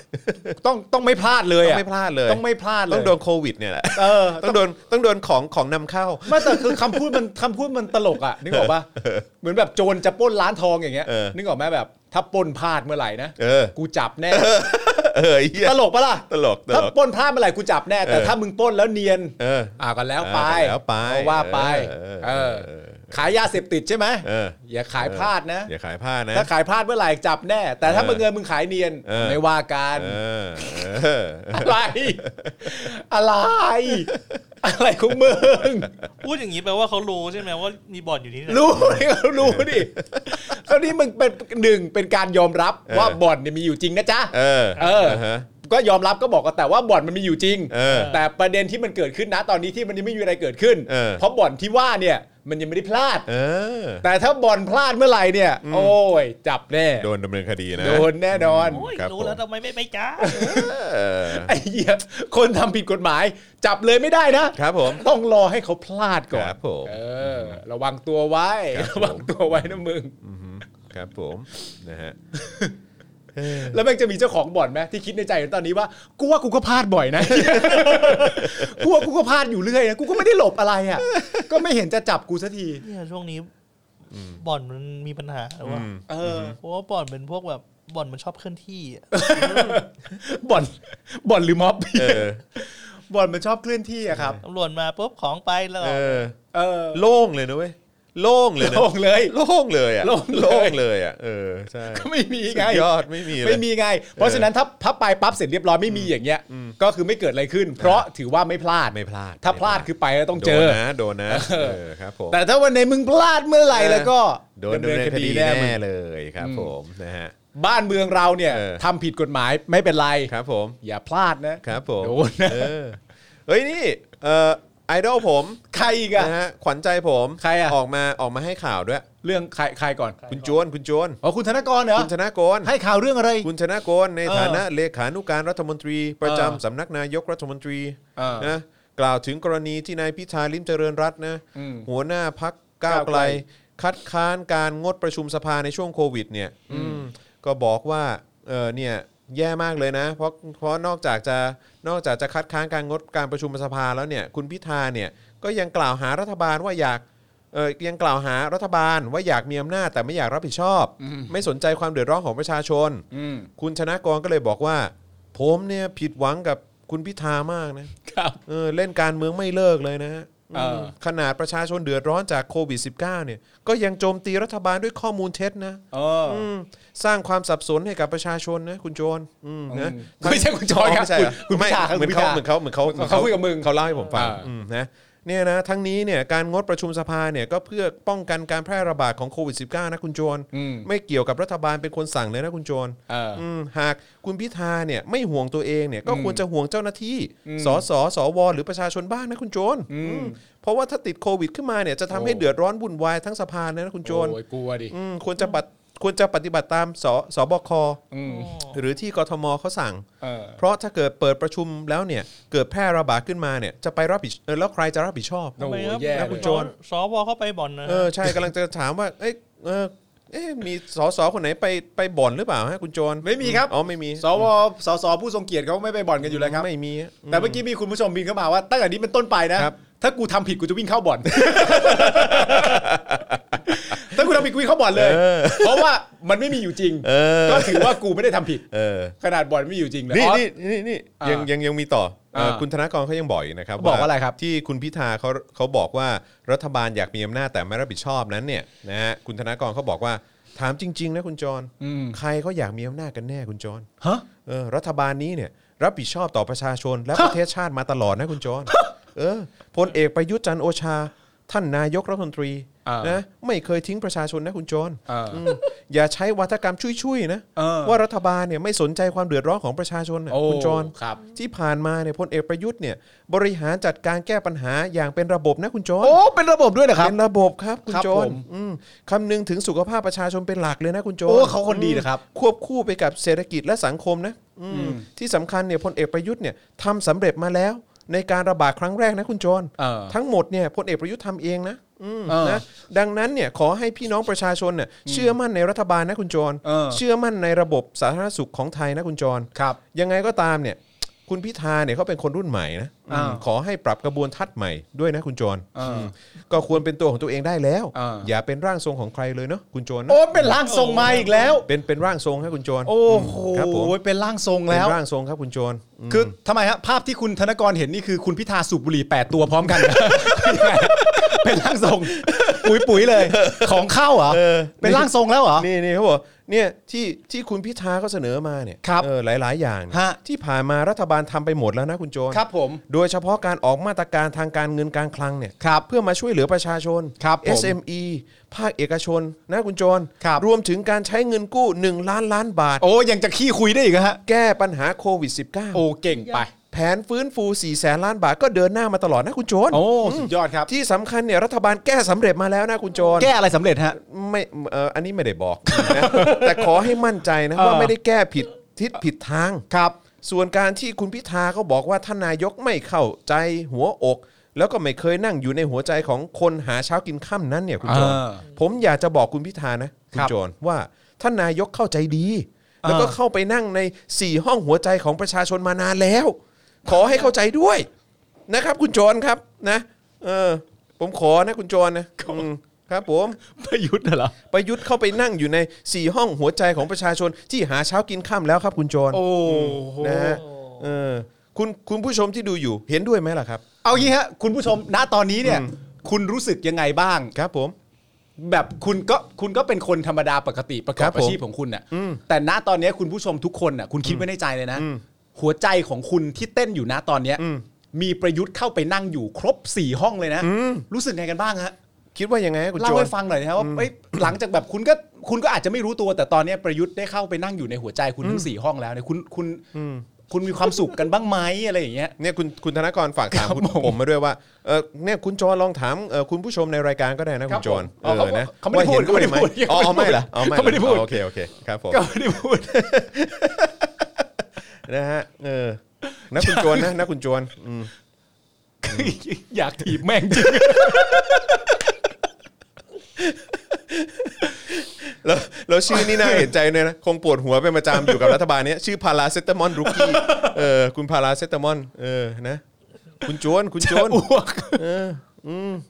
อย่าอ้วกสิคไอ้รับ เหี้ย อย่าอ้วกครับไม่เอาครับ ผม มันต้องไม่พูดขนาดนี้อ่ะ อืมต้องต้องเชื่อสิครับ ต้องเชื่อสิครับมันเป็นคำพูดของคุณธนกร ที่ ใช่ แล้ ไห ว ครับ ครั้งที่แล้วเนี่ยพลเอกประยุทธ์เนี่ยแก้ปัญหาจนสำเร็จนะคุณโจรนะอืม แค่ปัญหาอะไร ที่มันไม่ระบาดก็เพราะพลเอกประยุทธ์นะ โอ้คนเก่งอีกแล้ว ใช่ครับ พาร์ทของประชาชนเรามีส่วนร่วมไหมในการทำให้โควิด มันไม่ระบาดในประเทศไทยหนักนักไม่เกี่ยวเลย อืมมันน่ะอืม เออไม่ วิ เกี่ย สั วย เลย ทัศน์มัน เออ เป็นวิสัยทัศน์ครับ แล้วแล้วไอ้ ขง พวกแบบ พลเอก แค่ ประยุทธ์ครับ แขก VIP นี่มันเป็นแขกของรัฐบาลปะ โอ้คนมันคนละประเด็นกั คนละประเด็นกัน คุณโจรคุณโจรไม่เอา แล้ว ไม่เอา แล้วไอ้พวกแบบไอ้ตรงตรงชายแดนที่สามารถข้ามมาได้ที่แบบเอาไม้ไปตั้งหรืออะไรอย่างเงี้ย โอ้ แล้วแบบดูแลไม่ทั่วถึงแล้วเข้ามาได้อันนี้เกี่ยวกับเขาไหม โอ้นะไม่ไม่ไม่ เออก็ไม่ใช่ เ อีก ครับผมมันมันเป็นเรื่องที่ไม่มีใครอยากให้เกิดขึ้นครับคุณโจร อ๋อ มครับผม ครับผม นะมันสุดวิสัยให้คุณ มัน โจ เป็ ร นเรื่องที่ประชาชนทุกคนต้องรับผิดชอบ อ่า ใช่ครับคุณโจร เออ ครับผมอืม ก็ก็คือว่าทางรัฐบาลเนี้ยนะฮะคุณธนกรครับ ครับ อทางรัฐบาลนี้ถ้าเป็นสิ่งที่ดีเนี่ยทางรัฐบาลทำทั้งหมดใช่ไหมครับ อ๋อใช่ใช่ใช่ครับ แล้วสิ่ง ใช่ครับ เย อยากอเยยากอยากให้มองสิ่งดีๆของรัฐบาลบ้างครับคุณโจนครับ โอ้มันน้อยนะครับ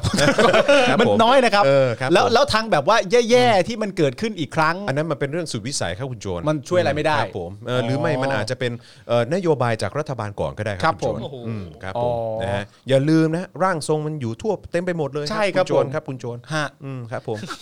จนคุณจิรพัฒน์บอกขอแบบมาเซียขอแบบมาเฟียสเปน มาเฟียสเปน โบะแม่ง แจ๊ะหน้าแม่ง เออไม่เอาสิครับคุณโจน ไม่เอาสิครับ ผม อย่าไปทำอะไร ไม่เอาครับผม โหด อย่าใช้ความ ร้าย รุนแรงครับคุณโจนครับ มันไม่ดีนะครับ ไม่ ผม ดีครับผม โอ้ต้องดูแลสีห้องหัวใจกันด้วย สี่ห้องหัวใจครับ นะ ไป ครับผม ไปนั่งอยู่สี่ห้องหัวใจแล้วครับคุณ อ่า ชวนครับ อ่าอ่า อืมครับ คุณธนกรครับบ่อนมีไหมฮะประเท ศไทย บ่อนบ่อนมีไหมฮะ เขาอย่างที่ท่านผบตรบอก ครับผม เออเขาลักลอบเล่นครั เขาลักลอบเล่น ครับผม อะไร แต่ ฮะ ถ้าเกิดว่าเขาพลาดนะครับ ผม โดนดำเนินคโอ้ดีะครับ แน่นอน ใช่ไหมฮะคุณ อันนี้ จวน ไม่ต้องครับ เออ จับแน่นอน จับแน่นอนครับคุณจวนครับ ร่างทรงมีทุกที่จริงๆ ครับผม ครับผม คุณคุณธนกรครับ คุณผู้ชมพิมพ์เข้ามาว่าเอออกูไม่เชื่อมึงตั้งแต่มึงพูดคำว่าผิดหวังแล้วฮะ คุณผู้ชมบอกว่า ผมมีความรู้สึกว่า เออ คุณธนกรไม่ไม่ เออ มีไม่สามารถที่จะเอื้อนเอ่ยคำว่าผิดหวังออกมาจากปากตัวเองได้ ฮะ มันเป็นคำที่คุณธนกรต้องสงวนไว้แต่ภายในใจ คุณจวนไม่เอา นะครับ คุณจวนอืมครับ นะ ผ ฮะ มอืมครับ ครับผม ครับผม แล้วมีคุณผู้ชมพิมพ์เข้ามาด้วยนะครับ ครับ เรื่องเรื่องสี่ห้องหัวใจอะครับ มีคนพิมพ์เข้ามาว่าประยุทธ์เนี่ยใต้ตีนยังไม่ให้อยู่เลยครับก็พิมพ์เข้ามากันใหญ่เลยครับคุณธนกรคุณธนกรว่าไงกับเรื่องนี้เนี่ยฮะ โอ้มัน มั ไม่ น ดีนะ ดูรุนแรงไป เออครับผมแบบนี้ เออ เหมือนเหมือนไม่ให้เกียรติเอ่อ ครับผม ท่านพลเอกประยุทธ์เลยนะครับ อ๋อ คุณโจนครับอืมครับผมท่านเสียสละมาขนาดไหน ตั้งแต่ท่านยึดอำนาจเขาเออท่านเอ่อทำการรัฐประหารเข้า ครับ มา ผม เออครับ คุณ ผ ธ ม นกรรู้สึกไงกับคำว่าขี้ข้าเผด็จการฮะ โอ้อันนั้นก็เป็นเป็นเป็นเป็นวัฒกรรมข อ๋ อ อ งของพวกชังชาติ ออกก็ไม่ คุณโจ ใช่เรื่องจริงอีกเหรอครับ ใช่ครับ ครับผม อืม คุณธนกร ครับผม ผมแจ้หน้าคุณธนกร คุณธนกรผมแจ้หน้าคุณธนกรเลยดีกว่า ครับผม โอ้ ครับ โห ครับครับ โอเคโอเค นะฮะ เอาโอเค คุณธนกรก็เหมือนเหมือนเขาเรียกว่าอะไรเหมือนปรามเด็กแล้วกัน อ่ะปรามค ป บ รามเด็กก็คือปรามไอ้ไอ้ไอ้ไอ้ ปราม น้องพิธา เออคุณคุณพิธานี่เขาเขาต้องปรับกระบวนทัศน์ใหม่ กระบวนทัศน์ใหม่ นะครับ เพราะว่าคุณพิธาเนี่ยจริงๆเขาอาจจะเป็นคนเก่งก็ได้ แต่ณตอนนี้ที่เขายังไม่ฉายแสงเนี่ย เพราะเขาไม่ใช่จตุรน ต์กูโยงกูโยงมาได้ไง มาได้ไง กู วะ โยงมาได้ไงที่คุณพิธาเขายังไม่ฉายแสงเนี่ยนะครับ คุณธนกรทำกูปวดไปหมดแล้ว ที่เขายังไม่ฉายแสงหน้าตอนนี้เนี่ย เพราะว่าเขายังเป็นร่างทรงอยู่ ถ้าเขา ครับผม ไม่เป็นร่างทรงเมื่อไหร่ ซึ่งก็ไม่รู้ว่าเป็นร่างทรงของใครด้วยสูบบุหรี่แปดตัวปุ๋ยๆเลย แปดตัวปุ๋ยๆปุ๋ยๆกัน ค เล รั ย บผมอืม นะครับโอ้ อ้าวคุณผู้ชมครับนะฮะ ครับ เอ่อสนับสนุนเติมพลังแถบชีวิตเอ่อแถบพลังชีวิตให้เราหน่อยนะ ค ฮะ รับ ทางบัญชีกสิกรไทยนะครับ0698975539 หรือสแกนเคียร์โคดก็ได้นะครับ ครับ นะ ผม ฮะสนับสนุนกันเข้ามาหน่อยนะครับ ฮะ นะฮะแล้วก็สนับสนุนแบบรายเดือนก็ได้นะครับนะฮะต้อนรับเมมเบอร์ใหม่ของเราด้วยเมื่อกี้รู้สึกว่าจะสมัครมาหลายท่านเหมือนกันอ่านไม่ทันต้องขออภัยนะครับ ครับ นะฮะก็สนับสนุนได้ทาง YouTube Membership แล้วก็ทาง Facebook Supporter นั่นเองนะค ครับ รับผม นะฮะเอ่อมุกความท็อปิกอะ ควาย ควาย อ๋อมุกควายมุก เอ ควาย อ ท็อปิกอืม ในช่วงปีใหม่ที่ผ่านมาผมไปได้ฟังเพลงหนึ่งมา ซึ่งคุณผู้ชมก็น่าจะได้ฟังแล้ว แต่ผมได้ฟังเพลงนี้ช้ามากคุณเคยได้ฟังเพลงซูเปอร์ไซย่ายัง ไม่เคย ไม่เคยใช่ไหม เพลงใครวะ ซูเปอร์ไซย่าเนี่ยหลังจากที่เราฟังมามาเฟียสเปนมาใช่ไหม เออ เราก็ยกให้มาเฟียสเปนเป็นเพลงอันดับหนึ่งที่ควรจะมอบให้แก่รัฐบาล อ่ะใช่ ผมแนะนำให้คุณไปฟังเพลงซูเปอร์ไซย่า ใครร้องอ่ะ Your Boy TJ อ๋อเหรอ ร้องฟีเจอริงกับมายาราบ อ๋อเหรอ ไม่รู้ได้ไปฟังหรือยัง อันนี้คือเพลงอันดับหนึ่งที่สามารถจะมอบให้กับรัฐบาลในปี 64 นี้ได้เลย ขนาดนั้นเลยเหรอ อ อย่าง นั้นเลย จริง คุณผู้ชมน่าจะเคยฟังมาแล้ว อ่าฮะ มันเป็นเพลงที่ต้องเอาไปให้เขาเลยอ่ะ อ่าฮะ ซูเปอร์ไซย่าโยบอยทีเจ ซูเปอร์ไซย่า เออ โอเคโเค Your Boy TJ ดี๋วเดี๋ยวขอขอดูก่อนนะ เออ ซูเปอร์ไซย่า ใช่ซูเปอร์ไซยันอ่ะ ซูเปอร์ไซยัน ใช่โยบอยทีเจโอ้โห จอนแม่งต้องให้เขาเลย จริงเหรอวะ แม่งท่อนฮุกโดนทุกประโยค ซูเปอร์ เออ อ๋อนี่ซูเปอร์ไซยันขึ้นมาเลย เอ เว้ย อ นี่ไง อยากใส่คอนเวิร์ตมากันใหญ่แล้ว เดี๋ยวมึง อ๋อ ต้อ เหรอ งฟัง เออ แล้วเพลงแม่งมันด้วยเอ่อโยบอยทีเจบอกว่าอันนี้เป็นเพลงที่เดือดและโหดที่สุดตั้งแต่เคยทำมา ผมเห็นผมเห็นเหมือนมีคนเหมือนมีคนล้อเขาอยู่เวลาเขาร้องเพลงอ่ะ เออ ที่ว่า ใช่ใช่ใช่ แต่ว่าเราเราอะเคยได้ยินวลีนี้มาสักพักแล้ว อืม ไอใส่คอนเวิร์ตเนี่ย อ๋อเหรอ เออ คือท่อนฮุกมันร้องว่า อยากใส่คอนเวิร์ตแล้วเขาไปเตะหน้ามึง เนี่ยอย่างนี้เลย ใช่เลย อ๋อนี่ไงนี่ไง เออ ตอนฮุกอยากใส่คอนเวิร์ตแล้วเข้าไปเตะหน้ามึง เออ ถีบสองตีนแล้วกูก็เก๊ เก๊ ก ก ท่า ท่า ห หนึ่ นึ่ง งเออ ฝากรอยตีนเอาไว้ที่แก้มมึงข้างหนึ่ง เออ ยั่วเลยไอสัตว์มึงทำ ทำกู กู เป็นอีก เป็นอีกร่า ร่าง ง หนึ่ง หนึ่งเออ อยากใส่จอแดนวิ่งเข้าไปเตะหน้ามึงกระโดดถีบสองตีน แล้วกูก็เก๊กท่าหนึ่ง เออ อยากฝากรอยตีนเอาไว้ที่แก้มมึงข้างหนึ่งยั่วเลยไอสัตว์มึงทำกูเป็นอีกร่างหนึ่งไอ้ เออ เหี้ย เอ โอ้ อ ย คือเขาบอกเบื้องหลังอะ กู คื นะ อ โหดสัตว์ยิ่งกว่าซูเปอร์ไซย่า เอออ๋ ครับผม ไม่แล้วคือคือความฮาของคอนเทนต์ในเพลงเนี้ย ครับ คือในท่อนฮุกอ่ะมันจะเปลี่ยนรองเท้าไปเรื่อย อ่าอ๋อมี Air Force ๆ มันเริ่มจากคอนเวิร์ Convert ตแล้วมันก็เป็น Air Force เป็นจอแดน แล้วสุดท้าย Jordan มันก็มาจบที่ช้าง ดาวใช่ไหม มีช้างดาวด้วย มีช้างดาวด้วย และความฮาความฮาแล้วมีท่อนที่กูชอบมากคือน่าจะเป็นตัวมายาราบร้อง เออ พอมันไล่รองเท้ามาครบทุกคู่แล้ว เออ มันก็มีท่อนท้ายๆที่มันบอกว่ามึงอยากหลับด้วยคู่ไหนมึงก็เลือกเอาอะ โคตรเหี้ยโคตรเหี้ย เออเราสามารถไปแรปเพลงนี้ต่อหน้าประยุทธ์ได้ไหมฮะ ได้ ได้ ผมแนะนำ ถีบหน้ามึงเสร็จพวกกูจะเก็บหน้าหนึ่งไอสัต ว์เออครับผมเออ มันเป็นเพลงที่ ผมแนะนำให้คนที่จะไปคอ v เ r อร์ได้เนี่ย ครับผม ต้องเป็นคุณไผ่ดาวดิน ที่เคยไปชูสามนิ้วมาแล้ว เออเออเออ แต่ชูสามนิ้วเนี่ยประยุทธ์อาจจะไม่เห็น เออ แล้วคือนึกออกป่ะฮิปฮอปมันจะมีคำศัพท์ที่เป็นของเขาอะแล้วกูมีความรู้สึกมันเหมาะกับประยุทธ์มากในท่อนหนึ่งก็คือว่าคือแม่งแบบแก๊งพวกเยอะอะ เออเออ แล้วเวลาแม่งประกาศที่อะไรก็จะมีพวกแบบปอเปเปอร์ข้างหลังอนุทงอนุทินอะไรต่างๆนานาอะไร ใช่ เงี้ย ใช่ใช่ แล้วมันมีท่อนหนึ่งแบบอารมณ์แบบว่าอยากกระทืบหน้ามึงจัง แล้วถ้าเจอกันครั้งหน้าอย่าให้เพื่อนมึง บัง ออกมามึงออกมา ไอ้เหี้ย อย่าให้เพื่อนมึงบัง แล้วท็อปท็อปท็อปคอมเอ่อท็อปคอมเมนต์ใน YouTube เนี่ยมี เออ คนกดไลค์ไป 5,000K เนี่ยนะฮะ เออ บอกว่าฟังแล้วอยากลุกไปขึ้นไปช้อนหน้า แกงลุงแถวบ้านชื่อตู่จัง ครับเออ ทุกคนต้องคิดเรื่องนี้ ใช่ใช่ จริง ใช่ จริง เออ จริงจริง ๆนี่มีคนบอกขอเท้าเปล่าๆไว้ดีกว่า เออ เออ ใช่ แม่งโคตรเดือด เจ๋งว่ะ เออ มันรู้สึกเหมือนแบบท่อนฮุกอ่ะมันจะเป็นท่อนที่เหมือนมายาราบทำไว้ก่อน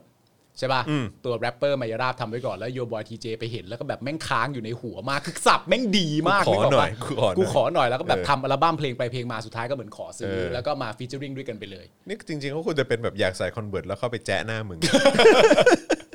แต่ไอ้เหี้ยแม่งเกลียดกูฟังตอนแรกเพลงเยี่ยอะไรเนี่ยน่าเปิดให้ประยุทธ์ฟังมาก ไม่ แล้วคือแบบว่ามึงตั้งชื่อว่าซูเปอร์ไซย่าเนี่ย ใช่ คือเปลี่ยนร่างใช่ไหม คือคือตอน เป็นร่างนี้ เป็นร่างที่ยุอ่ะ ร่างนี้ เออซึ่งจริง ๆ ก็เหมาะกับมึงมากนะ เออเออ เวลามึงตั้งอกตั้งใจด่าใคร เออ เป็นถือว่าเป็นร่างซุปเปอร์ไซย่าของมึง ร่างซุปเปอร์ไซย่าของมึง แล้วคือแบบทำทำขึ้นคือตอนแรกอ่ะ เออ เขาบอกว่าเขาตั้งใจว่าจะตั้งชื่อเพลงนี้เป็นเพลงเตะหน้ามึงไปเลย อ่า แต่ว่ามันจะไม่เข้ากับธีมทั้งหมดของอัลบั้มนี้ อ๋อ ก็เลยเปลี่ยนให้เป็นซุปเปอร์ไซย่า อ๋อ โอเค นะฮะ เออแต่ก็เจ๋งดีนะครับ ผม เปรียบเทียบเป็นไปเป็นในลักษณะของแปลงร่างนะ เออ ครับ เออ ผม คุณธีระไปไปฟังฮะ เออ ซุปเปอร์ไซ ผ ย่าม ขอเปิดก่อนเลย ครับผมอยากใส่คอนเวิร์ตแล้วเขาไปเตะหน้ามึง นี่คุณบีบีบอกว่าใส่รองเท้าเถอะเดี๋ยวน้ำลายแม่งเปื้อน ตีน คุณวันหนึ่งบอกว่าจริงพี่ถีบหน้าแม่งเออรับผม แค่นั้นเลยเหรอ เออเออต้น legendary บอกว่าถ้าเท้าเปล่ามันเป็นการให้เกียรติกันเกินไป ผมเปิดพวกพี่ตามโอเคป่ะเออคุณกิติทัศน์บอก เปิดว่าพี่ตามมาละพี่ตามมาละ นี่คืออะไรอ่ะ คุณชาดำเย็นบอกว่าลดสถานะเป็นแต่เพื่อนละคืออะไรอะฮะเออเรื่องเรื่องอ๋อคนแถวบ้านเหรอ อ๋อโอเค เออเออ ครับ คืออะไรอ่ะ ครับผม เออคุณธีระอะไรบอกคอมแบทอะไรคอมแบทหรือ หัวเหล็กดี หัวห ร ล็ก องเท้า ดี รองเท้ารองเท้า โอ้โหอ๋อ จอน จอนได้ชื่อใหม่แล้ว เป็นจอนซูเปอร์ไซย่าโอ้ครับผม ขอบคุณฮะ คุณปาล์มหาซิงเกิลใหม่ให้ฟังตลอดตั้งแต่ยังโอม ไปฟังแม่งโคตรเดือดต้องเปิดให้เลยอะปี 64 กูเปิดทั้งปีเปิดทั้งปี เออ ซูเปอร์สยาเฮ้ย คุณปราบว่าขอไปฟังแป๊บ เออแห แล้ว ม พวกเนี้ยพิมพ์มากันใหญ่เลย เออ ฟังแล้วครับ ซื้อคอนเวิร์ตกันแทบไม่ทันเลย ผม ทีเดียว เออครับ ก็แล้วแต่เอ่อสถานะทางการเงินทุกท่านตอนนี้นะครับ ใช่ นะจะ ครับ เป็นจอร์แดนคอนเวิร์ตหรือว่าจะช้างดาว ได้ครับ แล้ แล้ว ว แต่ แต่ เลยครับผม ถ้าเป็นสมัยเรามัธยมก็อยากใส่นั่นอยากเข้าไปเตะหน้ามึง เออเออแต่ว่าจะคือกูกูก็นั่งนึกย้อนถึงสมัยแบบอยู่มัธยมนะ คือก่อนคือถ้าเป็นทำแบบก่อนก่อนเข้าก่อนเข้าแก๊งอ่ะ อืม กูใส่บาทาบา อ๋ จา อเหรออ๋อเหรออ๋อ เออใช่ไหม เออ แล้วพอหลังจากนั้นก็รู้สึกว่าถ้าถ้าจะอยากดูเก่าหน่อย ต้อง ต้อง ใส่ นั นัน นยาง ยางแปลกเนาะ นันยางแต่มันดีมากเลยนะ เออ นันยางมันแบบว่า เป็นรองเท้าที่กูเป็นนักบาสแล้วกูไม่ต้องหาซื้อรองเท้าบาสมาใส่อะ อ๋อก็ใส่นัน หนึ ยาง บ เลย หนึบ อ๋อหนึบ กรี๊บเลยอะ เหรอ หนึบแบบหนึบเฮี้ยเฮี้ยๆ แม้ว่าใช้นานแค่ไหน ก็ยัง ใช่ หนึบ ก็ยังหนึบอยู่แต่มันขาดนะ เออเออ ระยะเวลามันขาดแต่หมายถึงตัว ผ้าใช่ไหม ตัวพื้นรองเท้า ตัว อะ ยาง หบ พื้นยาง นันยางไม่รู้แม่งขาดสูตรอะไรมาจากไหนหนึบกริบเลยอะ เออน่าสนใจน่าสนใจ ล่าสุดนี่เอ่อพี่แอมเอารองเท้าเอานันนันยางสีแดงมาให้ เออ เวอร์ชั่นเวอร์ชั่นเอ่อลิเวอร์พูลปะ เออ ที่ที่เขาเหมือนแบบถ้าลิเวอร์พูลได้แชมป์แล้วเขาจะผลิตมั้ง เป็นนันยาง ตาม สีแด ตาง มความ เหรอ เข้าใจนะ อ๋อ เออเป็นนันยางสีแดง จริงปะ เออ ใช่อือฮึ แล้วทำไมพี่แอมเอามาให้มึงอ่ะ อะไรนะ เขาน่าจะเอามาให้กูสิ ไม่ไม่รู้เหมือนกันกูไม่แน่ใจ เออ แต่แต่ตอนนี้มึงจะใส่เหรอ ใส่ มึงเพิ่งแพ้มาไม่ใช่เหรอ ไม่เป็นไร นิดๆหน่อยๆ ก่อนนอนคืนนี้ โอ้ย กูงงมากว่ามันเกิดอะไรขึ้นใน Facebook กู ทำไมอ่ะ เพราะกูเห็นไทม์ไลน์พวกเด็กผีแม่งออกมากันใหญ่เลย อุ๊ยร่าเริด็กแมงนยูอ่ะ เพราะตอนแรกเขาแบบ อุ้ยหายใจรถต้นคอ กูก็แบบมาอะไรวะ เกิดอะไรขึ้นวะ และนัดหน้า อ๋อ ถ้า แพ้ ถ้านัดหน้ามันชนะขึ้นมาเอามาแล้วไง เออ อะไรฮะ มาดู อ๋อ สิ นี่นี่นี่นี่เออ ไหนดูสิ ใช่ใช่ใช่ใช่ เออเปิดดูให้กูช้ำใจเล่นๆ เอ สิ อ เออโอ้โหสวยเว้ย สีแดงสีแดง เว้ยเดี๋ยวเขาหาว่าเราโปรโมทป่ะ ไม่เป็นไร ไม่เป็นไรนะ ก็เผื่อเขาจะมาเข้าโฆษณาเออนะ ฮะ เอางี้ถ้าคุณเข้าเราใส่นันยางไปเตะ อุ้ยสวยว่ะ เวิร์กไหม อุ้ยเขาสวย เวิร์กไหม เลย มึงใส่ได้นะ ถ้ามึงใส่ได้มึงเอาไปเลย ใส่ไปเตะหน้าใคร แล้วแต่ แต่มึงต้องเตะสี่ห้อง เลยนะ เตะเยอะหน่อย เพราะเพราะอยู่ในสี่ห้องหัวใจ เบอร์น่าจะเบอร์สิบนะ มึงใส่ได้ปะ ใส่ใส่ ใส่ได้ ได้ ปะ ครับใส่ เอ ได้ อ แต่ว่าจริงๆกูใส่ ได้ เบอร์สิบเอ็ด อ่าโอเค คุณผู้ชมขอโทษนะครับ ครับผม ปึ๊บโอ้โห นี่ โคตรเด็ดเลยอ่ะ นะฮะ กริปเลยอ่ะ น่าจะเป็นน่าจะเป็นข้างในมีเขียนอะไรปะ ก็เขียนนันยาง อ๋อ โอ้ย แค่ ใส่ได้เบอร์สิบสี่กูใส่เบอร์สิบสี่อยู่แล้ว อ่ะจัดไป เอาไปเลย เฮ้ยจริงป่าวไม่เอาพี่แอมเขาให้มึง เอาเลย ทำไมอ่ะ กูกูไม่ได้ใส่ จริงป่ะมึงไม่ใส่ป เออกูไม่ได้ใส่ เหรอ กูไม่ได้ใส่ งั้นมึงเอาของขวัญมึงคืนไปไหม ไม่เอาผมซื้อผมซื้อเอ่อเหมือนเป็นรถจักรยานสามล้อให้กับ อ่า ลูกลูกคุณปาล์มเออ อ่า ใช่อืม อุ้ยสวยงามมาก อ่าครับผมจัดไปจัดไปจัดไปเออนะ อยากใส่นันยางเข้าไปเตะหน้า มึง สวยเนอะ เออเนอะ สวยมากเลยอ่ะ นี่เขาบอกปีนี้เอ่อหงส์ลุ้นแชมป์ไหมฮะ เอ่อ ก็อยู่แล้วปะ ไอ้ลุ้นน่ะมันก็ลุ้นแหละครับ แต่กองหลังนี่วันก่อนนี่คืออะไรเอาเฮนเดอร์สันมาเป็นกองหลังเหรอ หมดแล้ว ครับ หมดแผงแล้ว กั ค บ รับ ฟาบินโย หมดแผงแล้วครับ เออ แล้วจริงๆ ทั้งฟาบินโยและแฮนเดอร์สันก็ไม่ใช่กองหลัง ไม่ใช่กองหลังเหรอ นะครับอันนี้หมดแผง คื แล้ อ วครับ คือคือเฮนเดอร์สันนี่กองกลาง กองกลาง นนี้ ค คือ รัเท่บที่สุด เป็นสวิปเปอร์เล่นตำแหน่งคล้ายๆเจอหลาดที่เคยเล่นมา อ๋อ แต่หมดแล้วครับ ไอ้เหี้ย หมด แต่ก็ แผง นี่ แล้ว ไง ครับ ก็จะเข้าก็เข้าเดือนมกราแล้วก็ตลาดนักเตะเปิดแล้วสิ ใช่ครับผม จะซื้อไหม แต่ว่าลิเวอร์พูลเขามีนโยบายไม่มีแพนิ c บ u y อ๋อครับ ไม่ ผ ซื้อในระหว่างที่ตื่นเต้น ในขณะที่ ครับผม คนดูตื่นเต้นมากเลยตอน เอ นี้ อครับผม เนี่ยผมบอกหลาย ๆ ครั้งแล้วว่า เออ สิ่งที่ฟุตบอลสอนเราเนี่ยนะครับมันสอนให้เราอยู่กับปัจจุบัน เออ นะ ค ค รั รั บบ ผ ผม ม คือการที่โดนแฟนอาร์เซนอลมาล้อได้ ก็ต้องถือว่าอยู่กับปัจจุบันจริง กูไม่เป็นไร กูชนะมา ๆ ใช่ไง กูชนะ ใช่ มา ไง เออครับผม มึงรู้ไหมว่าเขามีคลิปไอ้ไม่ใช่คลิป เออ แบบตารางการแข่งขันฤดูกาลหน้า เออเออเออ ของอาร์เซนอลน่ะ เออเออ มันเปิดออกมาเป็นที่เรียบร้อยแล้วอะ ข ต อน งฤดูกาลหน้าเนี่ย เขา นะ ดูการหน้า เป็นเจอกับแชมเปี้ยนชิพหมดเลยอ่ะ เจ็บหัวใจ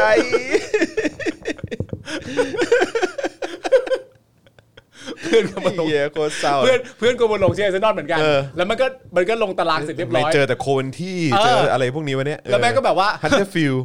ปีหน้าแชมป์แน่ knowledge อะไรอย่างเงี้ย แต่แม่งก็สมควรจริงๆป่าวะเอออาร์เซนอลเนี่ย เฮ้ยเขา คือ เริ่ จ ม ริง ฟื้นแล้ว ๆ จริง ๆ แม่งลงไปลงไปอยู่แชมเปี้ยนชิพก็ดีนะเออ เฮ้ย 2021อันปีของมึงก็ได้ มึงอาจจะไต่ๆขึ้นมาไปเตะยูฟ่า โอ้ แชมเปี้ยนลีกก็ โห ได้ แต่มึงต้องใส่คอนเวิร์ต ต้องใส่คอนเวิร์ต ก็ไปเตะหน้ามัน ครับผม ครับ เออครับนะฮะเอ้านี่เราคุยกันมา 2 ชั่วโมงกว่าแล้วนะครับ จริงปะเนี่ย ใช่ครับผม เออ นะฮะเพราะฉะนั้นเอ่อมีคนบอกว่าลิเวอร์พูลกู้สักหนึ่งล้านล้านไหมเออครับผม ตามนโยบาย ตามนโยบายนะครับ เออครับผมนะฮะอ่าโอเค กองหน้าเวิร์คัสกองหลังเวิร์แก๊ส มันมีมันมี นี่คุณคุณคุณคุณวาสบิบอกว่านอนก็กล้าเนอะเออล้อทีมคนอื่นเนี่ย เอ้ยได้ ล้อทีมแชมป์เนี่ย ไม่แต่มันอย่างที่บอกไปคือประเด็นมันคือเอ่อฟุตบอลเนี่ยมันสอนให้เรารู้อยู่กับปัจจุบัน ใช่ มันเคยมีตอนที่กูแซวบึงบ่อยๆอ่ะ เออเออ มันจะมีช่วงหนึ่งที่นอนเนี่ยจะไปยูฟาแชมเปี้ยนลีก อ่าอ่า แล้วพอผ่านรอบแรกเสร็จเรียบร้อยเนี่ยจับฉลากมาไม่รู้เป็นเฮียอะไรต้องจับเจอบาร์ซ่าเสมอ ใช่ แล้วกูก็ล้อมึงว่า เออ ว้ายจับเจอบาร์ซ่าจับเจอบาร์ซ่า เออเออ แต่กูอ่ะ เออ ไม่ได้ไปยูฟาแชมเปี้ยน ลีกแต่กูก็ล้อได้ มันเป็นสอนให้อยู่กับปัจจุ อ๋ บัน อ เนี่ย เออเออเออใช่ เออ ใช่ใช่จำจำจำยุคนั้นได้ และนี่ล่าสุด จำยุคพี่ไเออ ที่รักของกูพี่กิฟต์วัฒนะ เอออันนั้นเด็กผีไม่ใช่หรอ เด็กผีเขาเด็กผีอยู่แล้ว เออ แล้วพอลิเวอร์พูลเสมอแล้วมันเสมอตาม เออ มันเสมอตามแมนยู เออ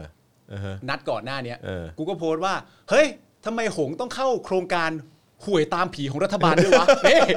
กูไปโพสต์อย่างนี้ โอ้โห กูโพสต์อย่างนี้ โอ้โห ไอพี่กิฟพิมพ์กลับมาว่า เออ ปาล์มอย่าดิ้น เออ กูก็ตอบกูไม่ได้ดิ้นกูแดนซ์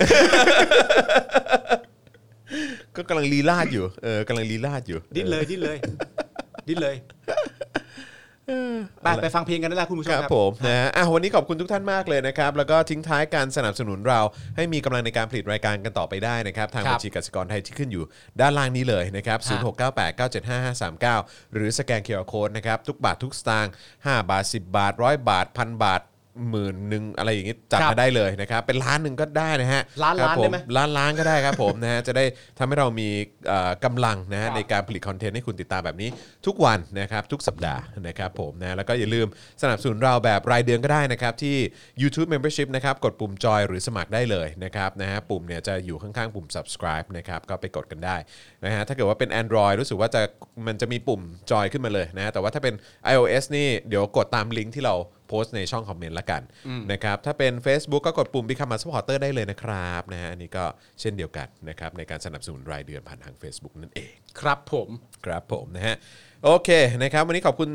เอ่อท่านผู้มีเกียรติทุกท่านมาก ๆ เลยนะครับนะฮะแขกของเราทุกๆท่าน คุณผู้ชมของเรานะครับ คุณยุยยุยจิบอกว่ารักพี่จอนนะครับ แต่ผมเด็กหงส์อ่า อ้าวโอเค ครับผมนะ อ่า ฮะ เจ็บหน่อย ครับผมไม่มีอะไรเจ็บเจ็บหน่อย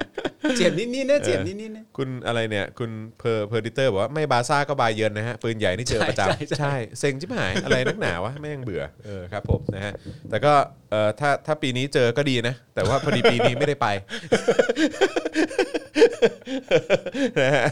อ้าวโอเคนะครับ วันนี้ผมจอห์นวินยูนะครับนะคุณปาล์มคนคุกนะฮะ ครับ แล้วก็อาจารย์แบงค์พลาสมานีออนนะครับ พวกเรา 3 คนลาไปก่อนเจอกันวันพรุ่งนี้นะครับ เช่นเคยเอ่อพรุ่งนี้จะเป็นครูทอม ใช่ นะครับ เดี๋ยวดูกันว่าครูทอมจะมาแบบว่าเป็นวิดีโอคอลหรือว่าจะมานั่งแบบตัวเป็น ไปดูกันว่าครูทอมเนี่ยจะมาจากช่องทางไหน ๆ ใช่ อาจจะมาจากช่องทางธรรมชาติก็ได้ เดี๋ยวรอดู เดี๋ยวรอดูนะครับ เดี๋ยวรอดูแล้วกัน อ่าน นะครับวันนี้เราสามคนลาไปก่อนนะครับ สวัสดีครับ สวัสดีครับ Daily t o p i c กกับจอห์นวินยู